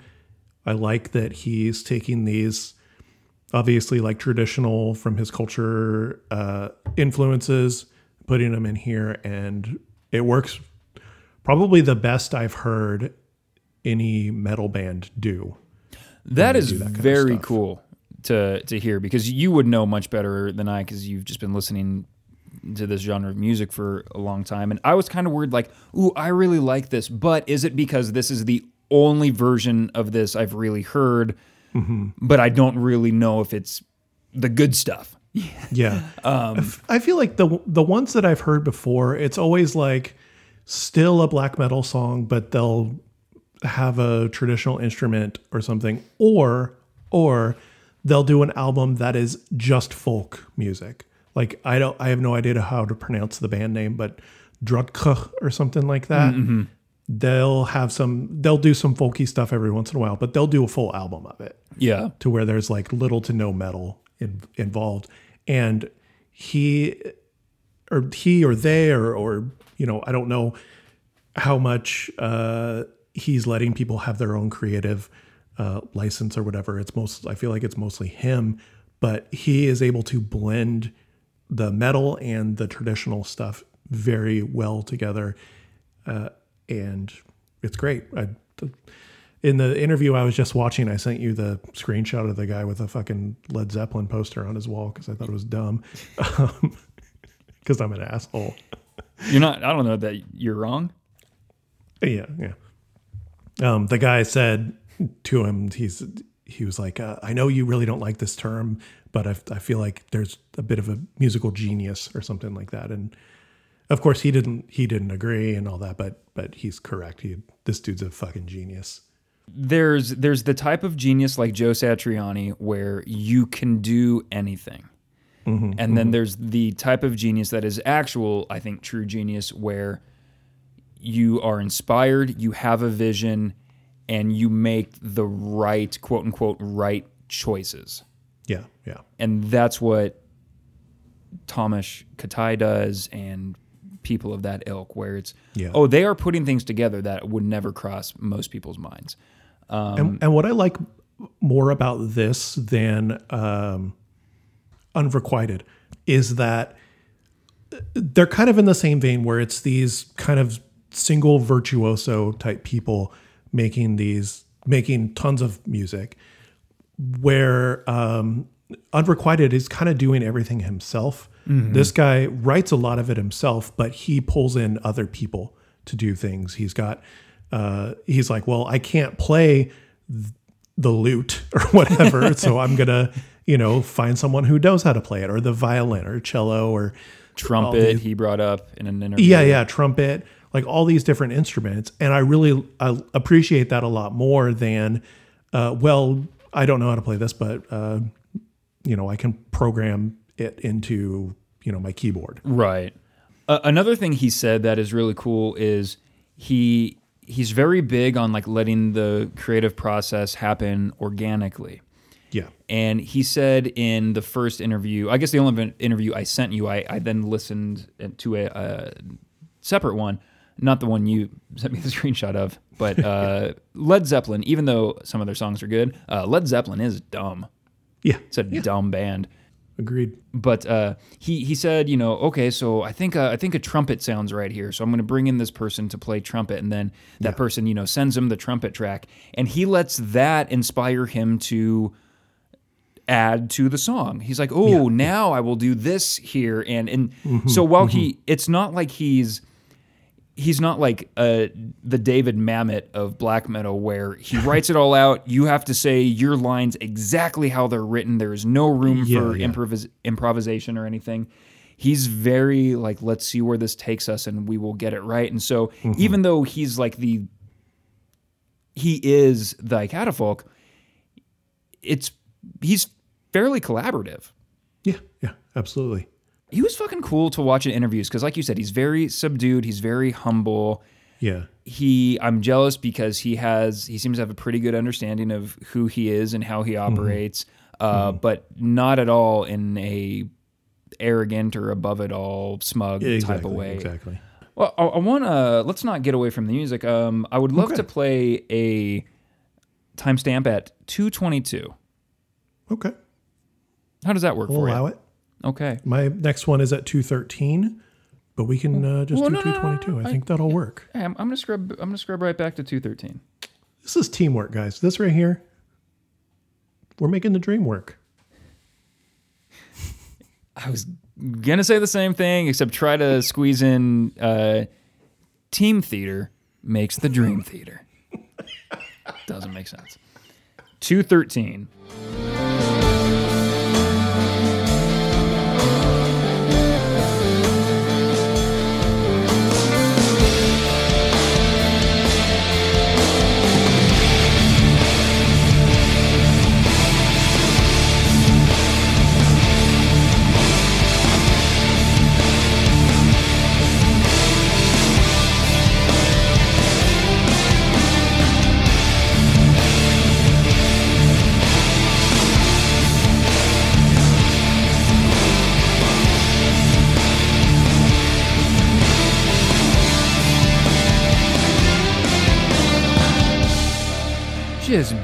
Big meaty fucking chords. Big meaty chords, a great sounding synthesizer. Boy, do I love all the synth on this playlist, Dante. I thought you might. It, it comes up again later where I was going to address it specifically, Yeah. but um, the little sneak preview to what's coming in a couple months. But some of what he does in very tiny snippets, just little licks, little taste. I hear some Coheed. Sure, sure. I could And totally that that, that synth like, right there- muted rhythm. Boom, boom, boom, Oh, sure, that that too. But even that synth, um, Yeah, yeah. Um, what what song am I thinking of? Is it bum bum bum bum bum bum bum bum bum bum bum? Oh, it's Welcome Home. Bum bum bum bum bum. And there's that synth. Is it synth Mm-hmm. Yeah, or, or, oh, yeah. or like a, I think a chorus strings. vocals? Is it str- strings? I I'll get it um. Uh, uh, let me keep guessing. Um, kazoo. Uh, it's someone just with that like ball and paddle thing in the back, yeah, yeah. but it's dun dun dun dun, and it goes oh or whatever. yeah, Yeah, yeah. strings, vocals. Um, I'm, I'm, I'm sure you're right. Somewhere between strings and, and vocals, in there somewhere. But anyway, Strung strunkles. did you just read a magic card? Strunkle's Revenge. My my next one uh, is all the way at 412. 401. I'll go to 401, baby.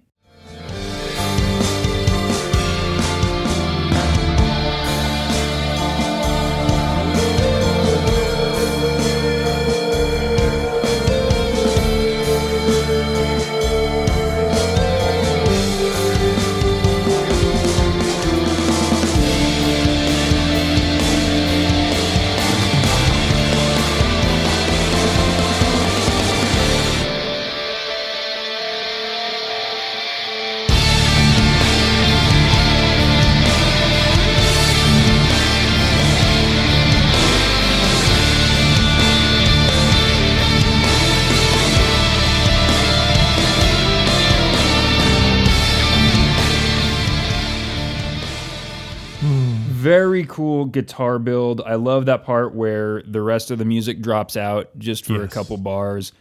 There's some like old world Alcest here Yeah, where yeah. there's just Uh-huh. there's a lot of cool part. There's a lot of parts. First of all, Mm-hmm. they're all cool, um, but it has that like pretty distinctive like. I, I I don't know how much to generalize, but it has a distinctive what we can I assume is a Hungarian like tinge to it, which is very pleasing to these Mm-hmm, Yeah. dumb American ears. Uh, yeah, the the leads are great there. I love that slow palm muted rhythm that's going. I'm not gonna be able to not think of it as a Coheed thing every time now, but but I'm totally fine with that. Oh yeah. And every time the synth comes in, make gives me joy. Do you have any more timestamps for this song? I do not. I have one more. Okay. Uh, it is just a very quick guitar lick.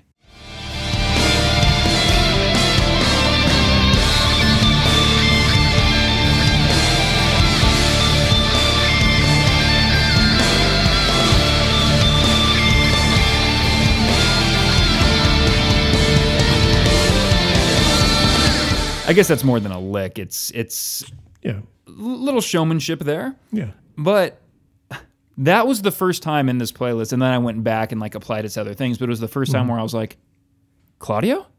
it was a little unexpected, but not unwelcome. Uh, yeah, just like not quite a solo, but it, it could have been one if he wanted it to be. Yeah. Somewhere between a lick and a lead. Yeah. Um, but that's yeah, I because th- there's not much of that. There's not like s- big solos in these songs, Mm-hmm, Um, and that's true like throughout the albums. It's not like there's no Joe Satriani on any no, of these no, tracks. no. Yeah. Yeah, that's another thing I really liked about this is none of it is very showy. It's very Do we know? I, I guess I probably could have done a deeper dive because I he was asked in an interview. He goes like, you know, you're pretty much keyboards and guitar. That the interview said that the interviewer said that, and Tamás was like, well, like keyboards really. So is he playing guitar on these tracks? Is it programmed through keys? from what I gathered, uh, he does play guitar. He does. He did say at one point he doesn't play very well. Um, so I don't know if he's doing the leads and stuff, but uh, he could also just be uh, very modest. Yeah. That's what I So- Mm-hmm. want to believe that he just he fucking rips and he's like, I don't know, I I'm it's in it's in a Wayne's World, right? Where Garth I like to play. Yeah. exactly. Yeah, it but it does it does sound like he is kind of traditionally or started off as a piano or keyboard player and then picked up guitar later, a little bit later on. Yeah. But I mean, Um, he's been doing it for however many years, so I'm sure he's gotten better. You know, enough to play these these leads and stuff like that. Right, And I guess we should say that like he's been a musician since like the mid 90s. Yeah, yeah. Um first albums came out in like 99 and 03 or something like that. Um so he's been doing this for a while. I think I want, I want to say he's maybe in his mid 40s. Probably. Um, he's, yeah. he's probably you know maybe like five years or so older than you because he's talking about those being like maybe 11 and 12 and playing late 80s computer games. yeah, yeah, yeah. So a Um, little bit older than, than this old man. Yeah. But yeah, that's it for uh uh, uh Devil Thorn Fox. Uh, shit. Something like that. No, no, no, no, no, no. look through the whole deck No, no, no, no. No, that's cool. this is what happened when you uh replaced your had to replace your toilet. Costly plunder. Well, anywho, Anyway, is that is is that it for Yeah. Sirály? from uh, somewhere between Portishead and Coheed and Cambria, we're moving somewhere between Go Gojira and System of a Down with. Oh boy. This is my this is my favorite brev- beverage in the summer.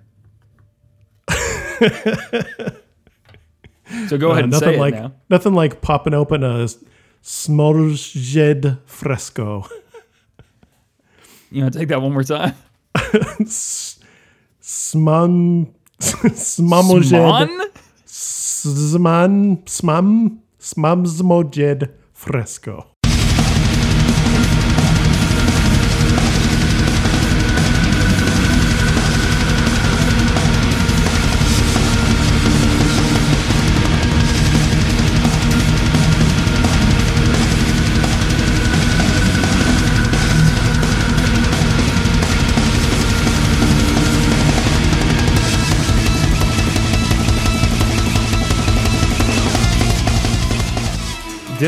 Wait? How do you, how are you spelling it? I wonder if I wrote it. Down. I may have misspelled it.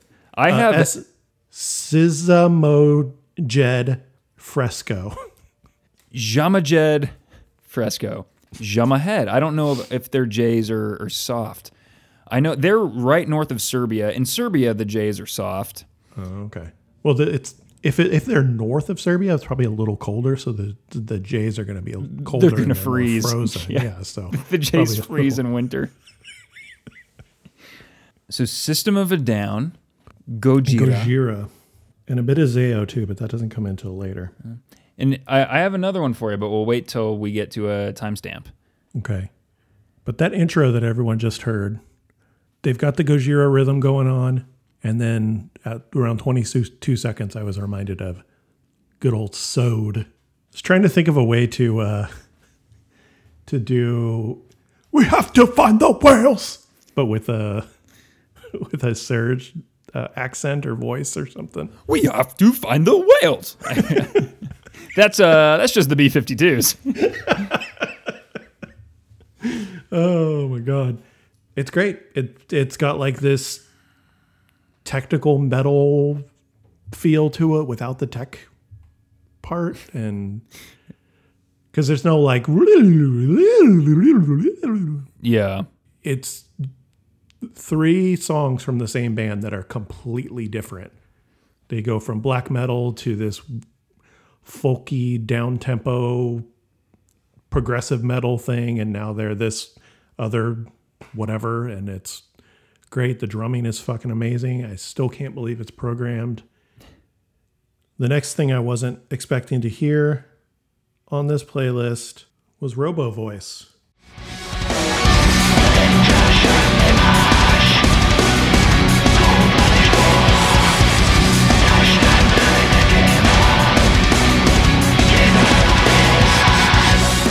It's cool. It's fucking great. Like It's good.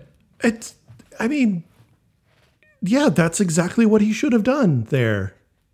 He nailed it. I, he nailed it. I love that he did it. I don't understand the uh, the meme. Like I don't know where it comes from, but uh, Tamás understood the assignment. Sure. Yeah. Yeah. Do you know what that's from? What is? I don't. Have you heard people say that before, or like, write tweet it? Uh, I don't probably, but it makes sense. He understood the assignment. Yes. so that that after so I was gonna do a different vocal snippet, but um, I was like, oh, Cynic. I am not very familiar with that band. I, I'm not familiar with that band pretty much whatsoever. Oh, I thought you were. I may have listened to him once, maybe. So, Well, guess guess what you're getting. guess what's happening at the end of this episode? Um, I could come up with a pretty rockin' Cynic playlist for you pretty easily. Or maybe they're not rocking. Who knows? I don't want to say. a pretty boring cynic playlist, a real cynical playlist. Um, I can give you the extreme song uh, called "Cynical," Sure. um, which I may have sent you like a clip of one time, like a screen recording. I don't remember. I don't um, know. I think you did. Anyway, Anyway, anyway, anyway. But uh, a- after the vocals, there's, I think there's like three guitars going on after that part. There's the like chuggy one, and then there's the angular one that's like, diddle-diddle-diddle-diddle. I I can never do the notes right with my mouth. um, and then there's the one that's like doing like the tremolo picking kind of like. Uh, I think this is probably offensive. The like uh, snake charmer melody type of Yeah, yeah. uh, scale or whatever. And then there's that like kind of just very brief like math rocky bump bump bump bump like that kind of like mm-hmm. breaks Yeah, up the, yeah. the the different parts. There's like so many things going on, but it doesn't feel overwhelming to me. Mm-hmm. yeah, yeah. That's No, something like that. there's Bum, a shit ton bum, of stuff going on, and but it, it works really well. It doesn't, yeah, like just like you said, it doesn't feel overwhelming. Let's go now on up to 247. Hell yeah. I had 248, but I guess I have time for this extra second.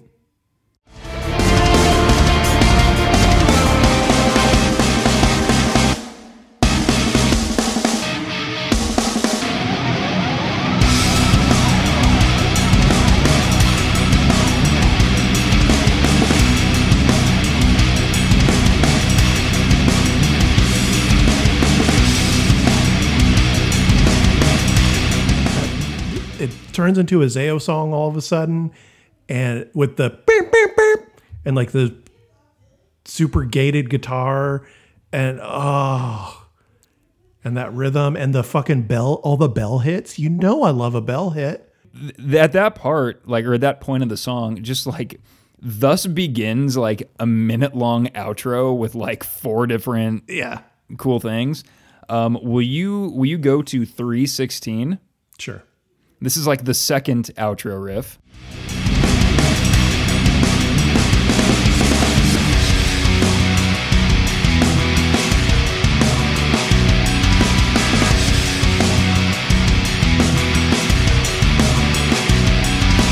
And then 327.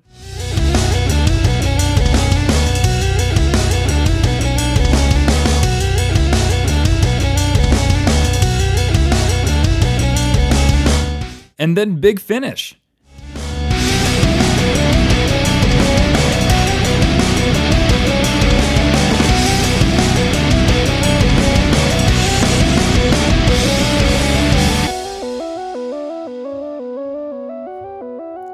So great, so great. Rocks.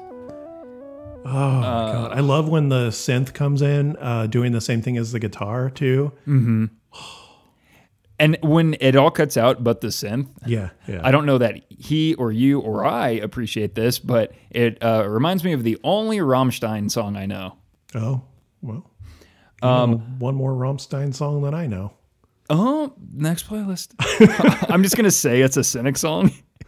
okay. We haven't done that. We haven't lied yet on a on an episode. That'd be fun. Which one of these songs is not the same band? Oh, So, this is off the 2018 album Geometria. uh huh. Look at this Geometria t-shirt. Oh my god. That's amazing. What? What? I. It's great. It's perfect. It's My a guy. Coheed and Cambria shirt. Basically, it's it's a I think I had that shirt. I did as well, and maybe like a track jacket type of thing, which was in vogue yeah. at the time. Uh, yeah, just a just a dragonfly. Okay. Are we ready for uh, our next song? Yes, sir. Uh, off of 2020's Naiv, uh, Imbersoyum Kalaka. Kalaka. Kalaka. Yeah, that one.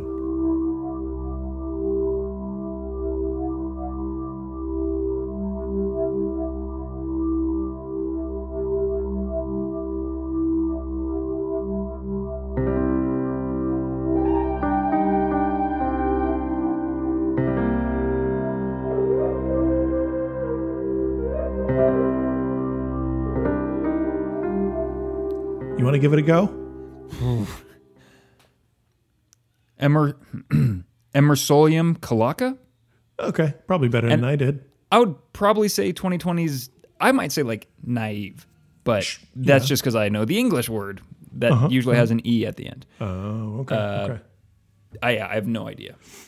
Another great song. Gives me big um, OST vibes. Like this could easily be a, a game soundtrack, OS. Oh, okay, gotcha. original gotcha, yeah. soundtrack. Yeah, yeah. Especially the intro.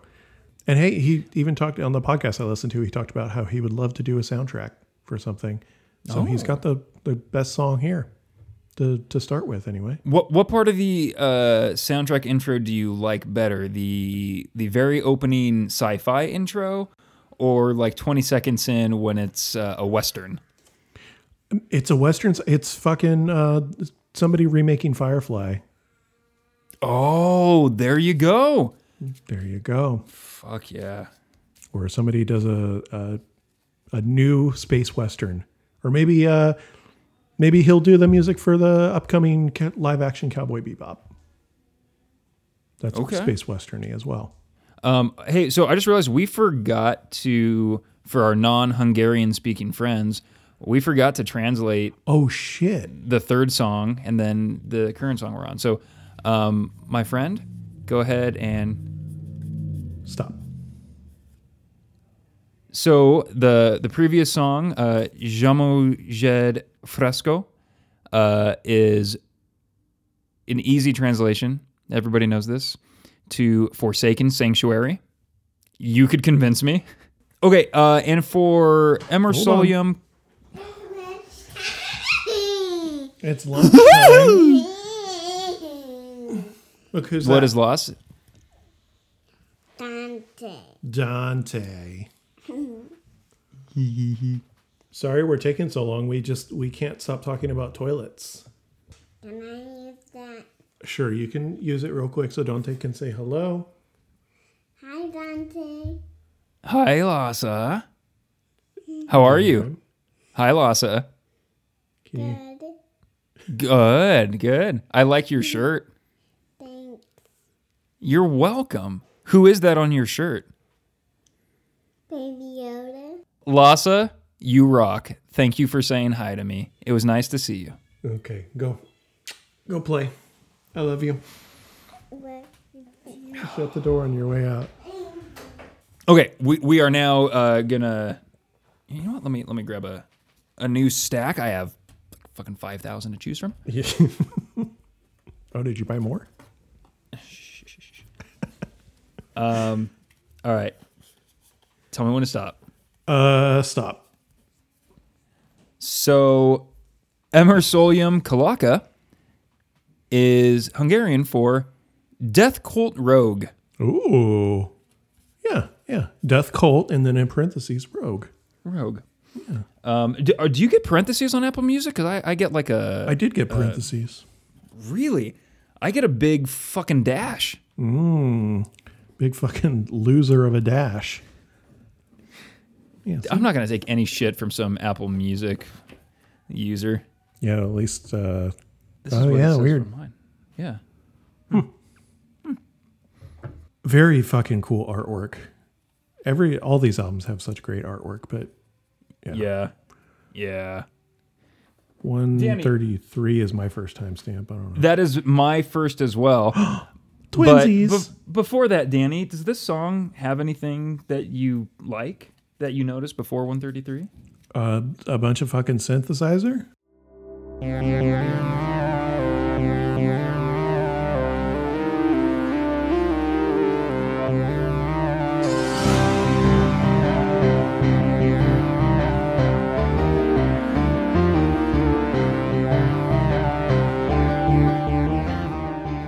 A fucking synth. Yeah, yeah.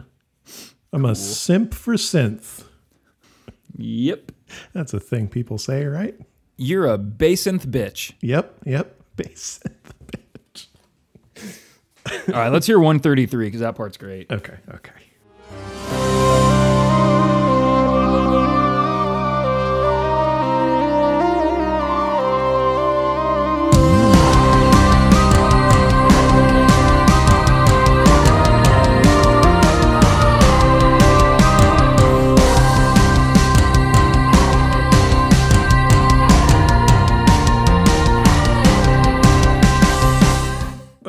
Why'd you stop it? Oh, okay. Ideje fölrepülnöm, ideje fölrepülnöm, sötéten vagy fehéren, magam a fénybe ölnöm. Ideje fölrepülnöm, So I should have rewound a little bit more, and so I'll probably put a little extra when I drop it into the track. But I Toilet. love that um, the synth is going with the drums, boom, boom, boom, boom, the drums, and then the vocals come in, and for one measure or whatever, the synth keeps going while the vocals are going too, and then the synth drops out on the at the end of that measure. And I I really like that it's not just okay, synth part is happening, okay, cut that off, and now the vocals are happening. I like that they blend them together for that measure, and then it's like a nice transition into the next part. Very well thought out. This guy knows what he's doing. A, a perfect genius. Mm-hmm. He, he would be the first to tell you. Perfect genius. Yep, yep. He's got a shirt that says it. I think it's very cool how, like, for a while in this song, it just alternates between the vocals, like just over drums and mm-hmm. like fucking like flutes and Yeah, or yeah, whatever yeah, that whatever is, that is. and then and then it'll add like all the rock instrumentation, and it's boy, what would how would a smart person describe it? Sorry, I'm trying to. Do you want me to get Amanda in here or? But yeah, it's just um, I, I guess just the song structure is yeah. really like you said, it's really well thought out. It's really well thought out. It's kind of this constant build up to the last like 30 seconds of the song or so where it turns into like just a straight rock song. Yeah, yeah, yeah. It's just, it's really interesting. This could easily be pieced apart into the soundtrack of something. I don't really have much else to say other than I fucking love it. Well, speaking of soundtracks, speaking of video games, mm-hmm. I mean, we were like a long time ago speaking. Sure, sure, sure. Here is 305. Okay. And we're going to highlight the part where the vocals cut out and then there's some cool ass whistling synth or something. I don't know how, I don't know anything that's going on. but here we go. Magam a fénybe ölnöm. Ideje fölrepülnöm, sötéten vagy fehéren, magam a fénybe ölnöm.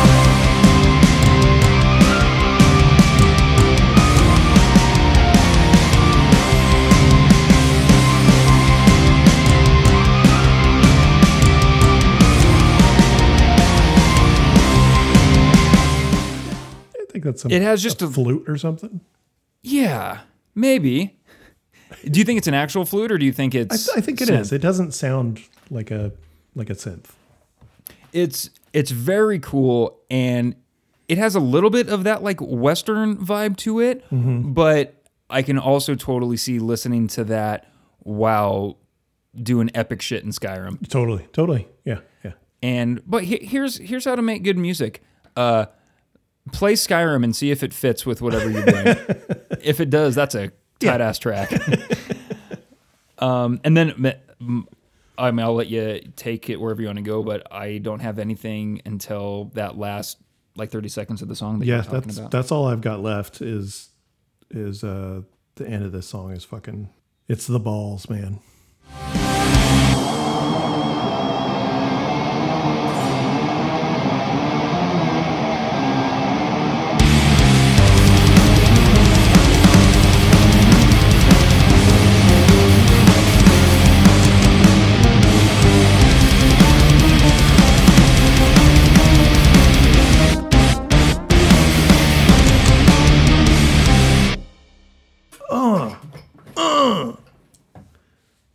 It is it the balls.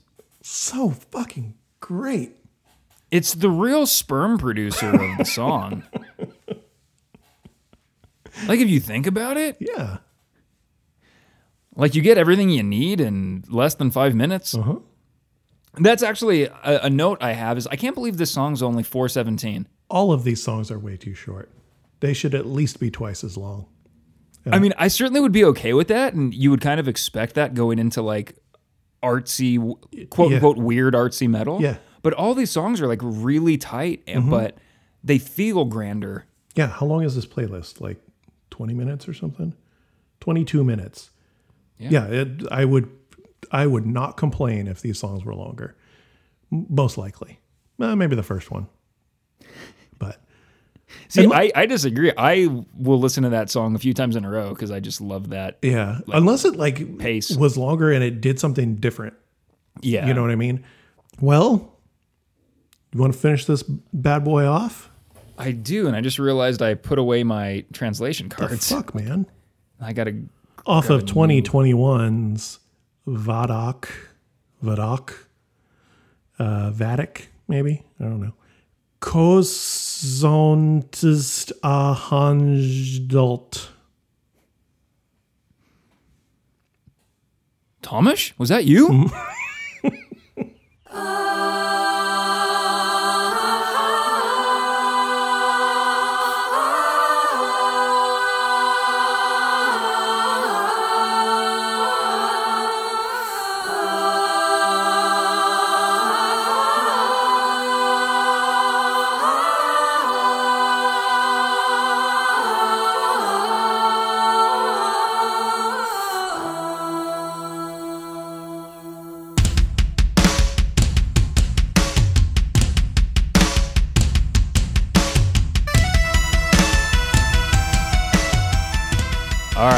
final song, which you just said, and I will translate for our listeners. Stop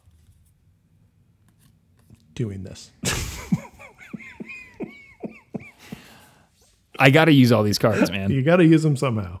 Okay, what do you got? So this song that I don't even need to repeat because we all know what it is. Ooh, creepy imagery. Is uh Skursdag Supplicant. Hmm. Didn't end on a winner. No. All right, dude. Last song. Last song, AKA, I believe, I think, my favorite. Love it. Wow, I'm kind of surprised. I thought you were gonna pick one of the uh, more like kind of like artsy, folksy ones, like either Sorali or um, Emersolium Kalaka. I mean, I feel like it could be any of these songs except for the first. You okay over there? Yeah. Got an owie? I hit my thumb real hard on my desk. Oh, like a regular uh, Jimmy Fallon over there. Yes. no, I mean I'm I'm as unfunny, but not as likable. Okay, okay. Um, so uh, something I didn't think I would ever want to hear, but whatever weird bagpipe sound this is in a metal song.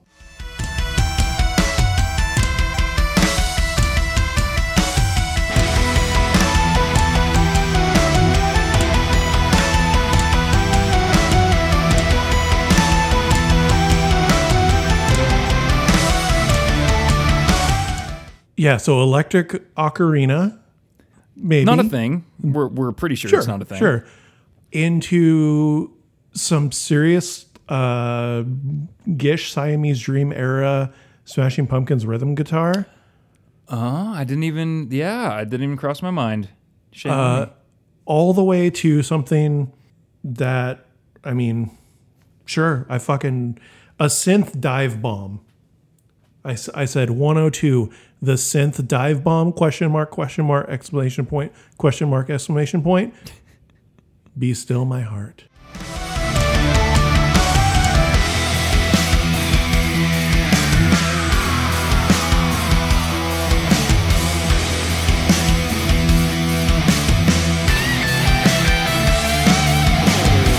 Claudio? 100% Claudio. And the solo later. That I don't know what it is that makes that makes it Claudio or Coheed guitar, but it is. it just sounds like something they would do. and then yeah, and, and then the vocals start, and and this is where I was really like, I am transfixed on whatever it is about these vocals. Yeah, yeah. It's it's totally. And I think the melody more so on this one than uh, Surly, Surally. I think the melody is really cool, and I I want to believe that there's something distinctly European or distinctly Hungarian about what I'm hearing Yeah. in the vocals. yeah, the vocals are great. I don't really know what else to say other than I love it. Well, one thing I think maybe we can mention about the vocals, and it's not specific to this song, but um, in in the first interview I watched, the interviewer wasn't great, but he was saying how, you know, to me, you know, I we've had this conversation before, Danny, where he's like, what, hey, what, what do you think about, you know, some of these songs, like the the vocals, just kind of, I think of them as another instrument, and Tamás or Toma was like, well, yeah, because you can't understand what I'm saying. uh, but he, he said in a very funny way, he goes like, you know, and that he goes, and that's unlucky for for those who don't understand Hungarian. But in the, their first couple albums, or his first couple albums as Thy Catafalque, he thought that Hungarian lyrics uh, sounded stupid in black metal. Oh, really? So the their first couple albums are in English. And then he said a couple albums in he realized no no no. Hungarian lyrics aren't stupid. The lyrics of the Hungarian black metal bands he was listening to were stupid. Yeah. And he was like if I just don't write stupid lyrics, yeah, yeah. They won't sound stupid. and I got to say I don't disagree with any of his lyrics. Yeah, yeah. And he said that was obviously much more organic to him and he could express himself without having to translate Yeah, yeah, and make sure his phrasing was correct and all that stuff, Yeah. which totally makes sense. I like that he's not the main singer too. I like that there's different people coming on to do the vocals. Uh, especially that robot. It's it's cool that he's employing a robot on the, the third song. I think that's, Yep. that's fucking stupid. Uh, Eastern Europe, but West World? Ooh, It's actually Central Europe. I'm sorry. Fuck. Geometria, I should enroll in Geographia. Geometro. I should drive a Geo Metro. um, I only have one more. Me too. One fifty three. Oh no, this is great. I have a different one. You go first, Okay, one fifty three. We've got a nice quiet break. Not too big on the solo, but it doesn't last too long. So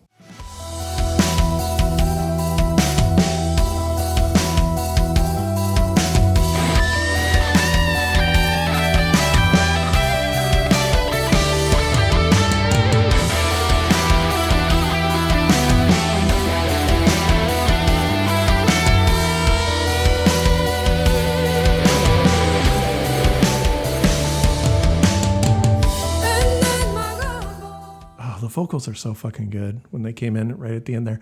Yeah, the the solo's a little cheesy, but uh, it doesn't take away from anything. It is. It's the only like sort of like standard sounding like rock or metal thing he does. Yeah. But because it's so brief, yeah, I like it. Mm-hmm. What? Where did you cut out there? that was two twenty one. Okay. I'm going to pick it up at 244. Okay. There's this very cool like vocal bridge, or I don't know what you would call it.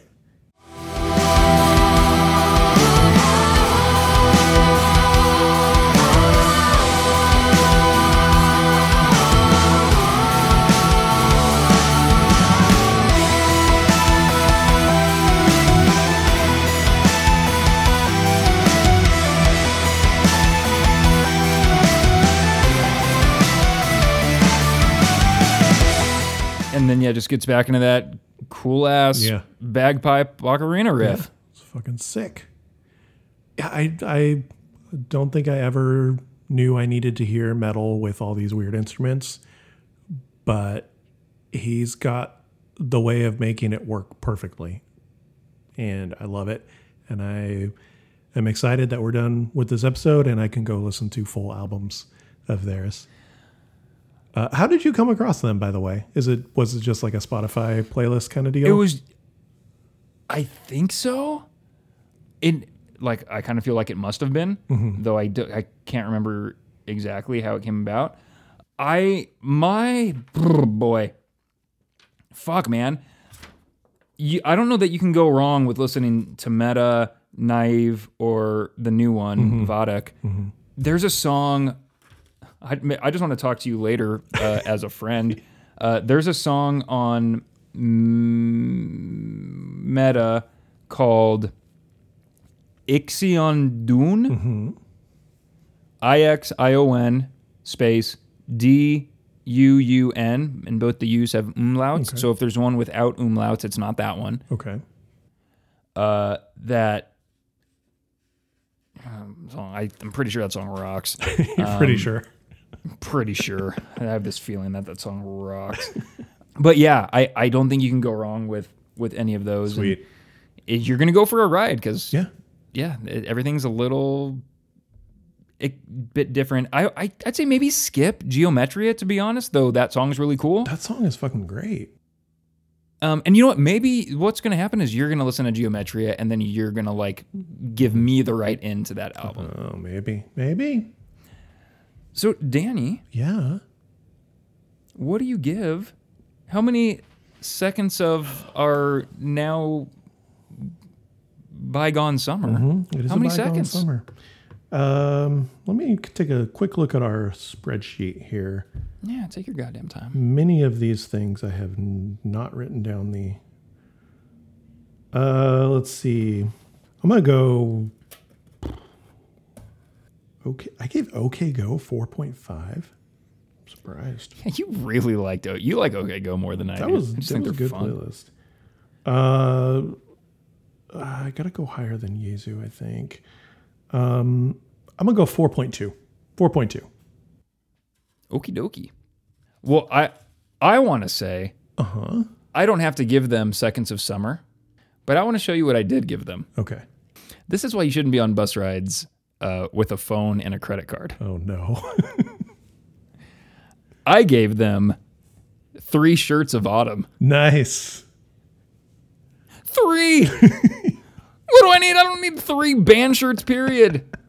They every medium is an actually an extra small. Yeah. Yeah. Why? Why are band shirts always so much smaller than they need to be? But they, aside from, I did not get the Dragonfly one, but they have some pretty cool designs. This is the first. Very cool. Very cool. It is a uh, Hand. a hand with some like sprouts coming out of the fingers and an apple in the palm, which I am just noticing for the first time. then this one reminded me of the the black maybe quarter zip, maybe I guess it was full zip, like track jacket, Coheed track jacket I had with the dragonfly. This is not the dragonfly. This is Ooh. that. Nice. Hey, you can see you too. Do you see yourself? I do. I'm right on the bottom.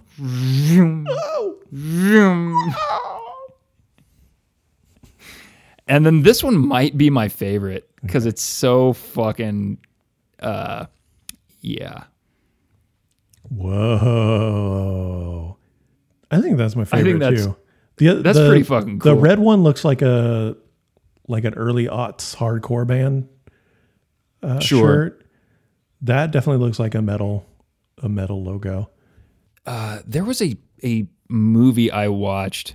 It's a it's a slow burn kind of like slightly pagan-y horror movie that had a sort of had a character with that with it's some sort of figure, but it has the antlers and don't remember what it's called. I just about and I remember it's called.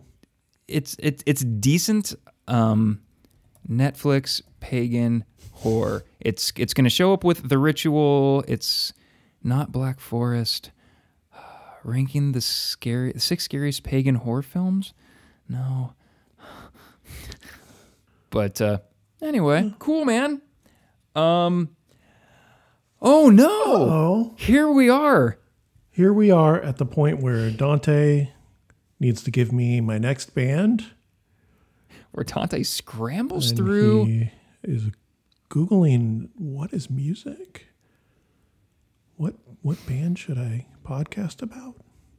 Next time we meet Danny, I will be punishing you with Shoegaze girlfriend was surprised to hear that I was a fan of the artist I am giving you next time. New York by way of Atlanta, Georgia. Run the jewels. Bye everybody. Well, how does our song go? So you've never listened to our podcast before, huh? Wait, hold on. And the song just ends, and then you like splice in. Oh, I'm Dante.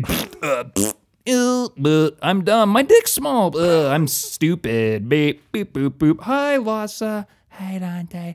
Okay, bye.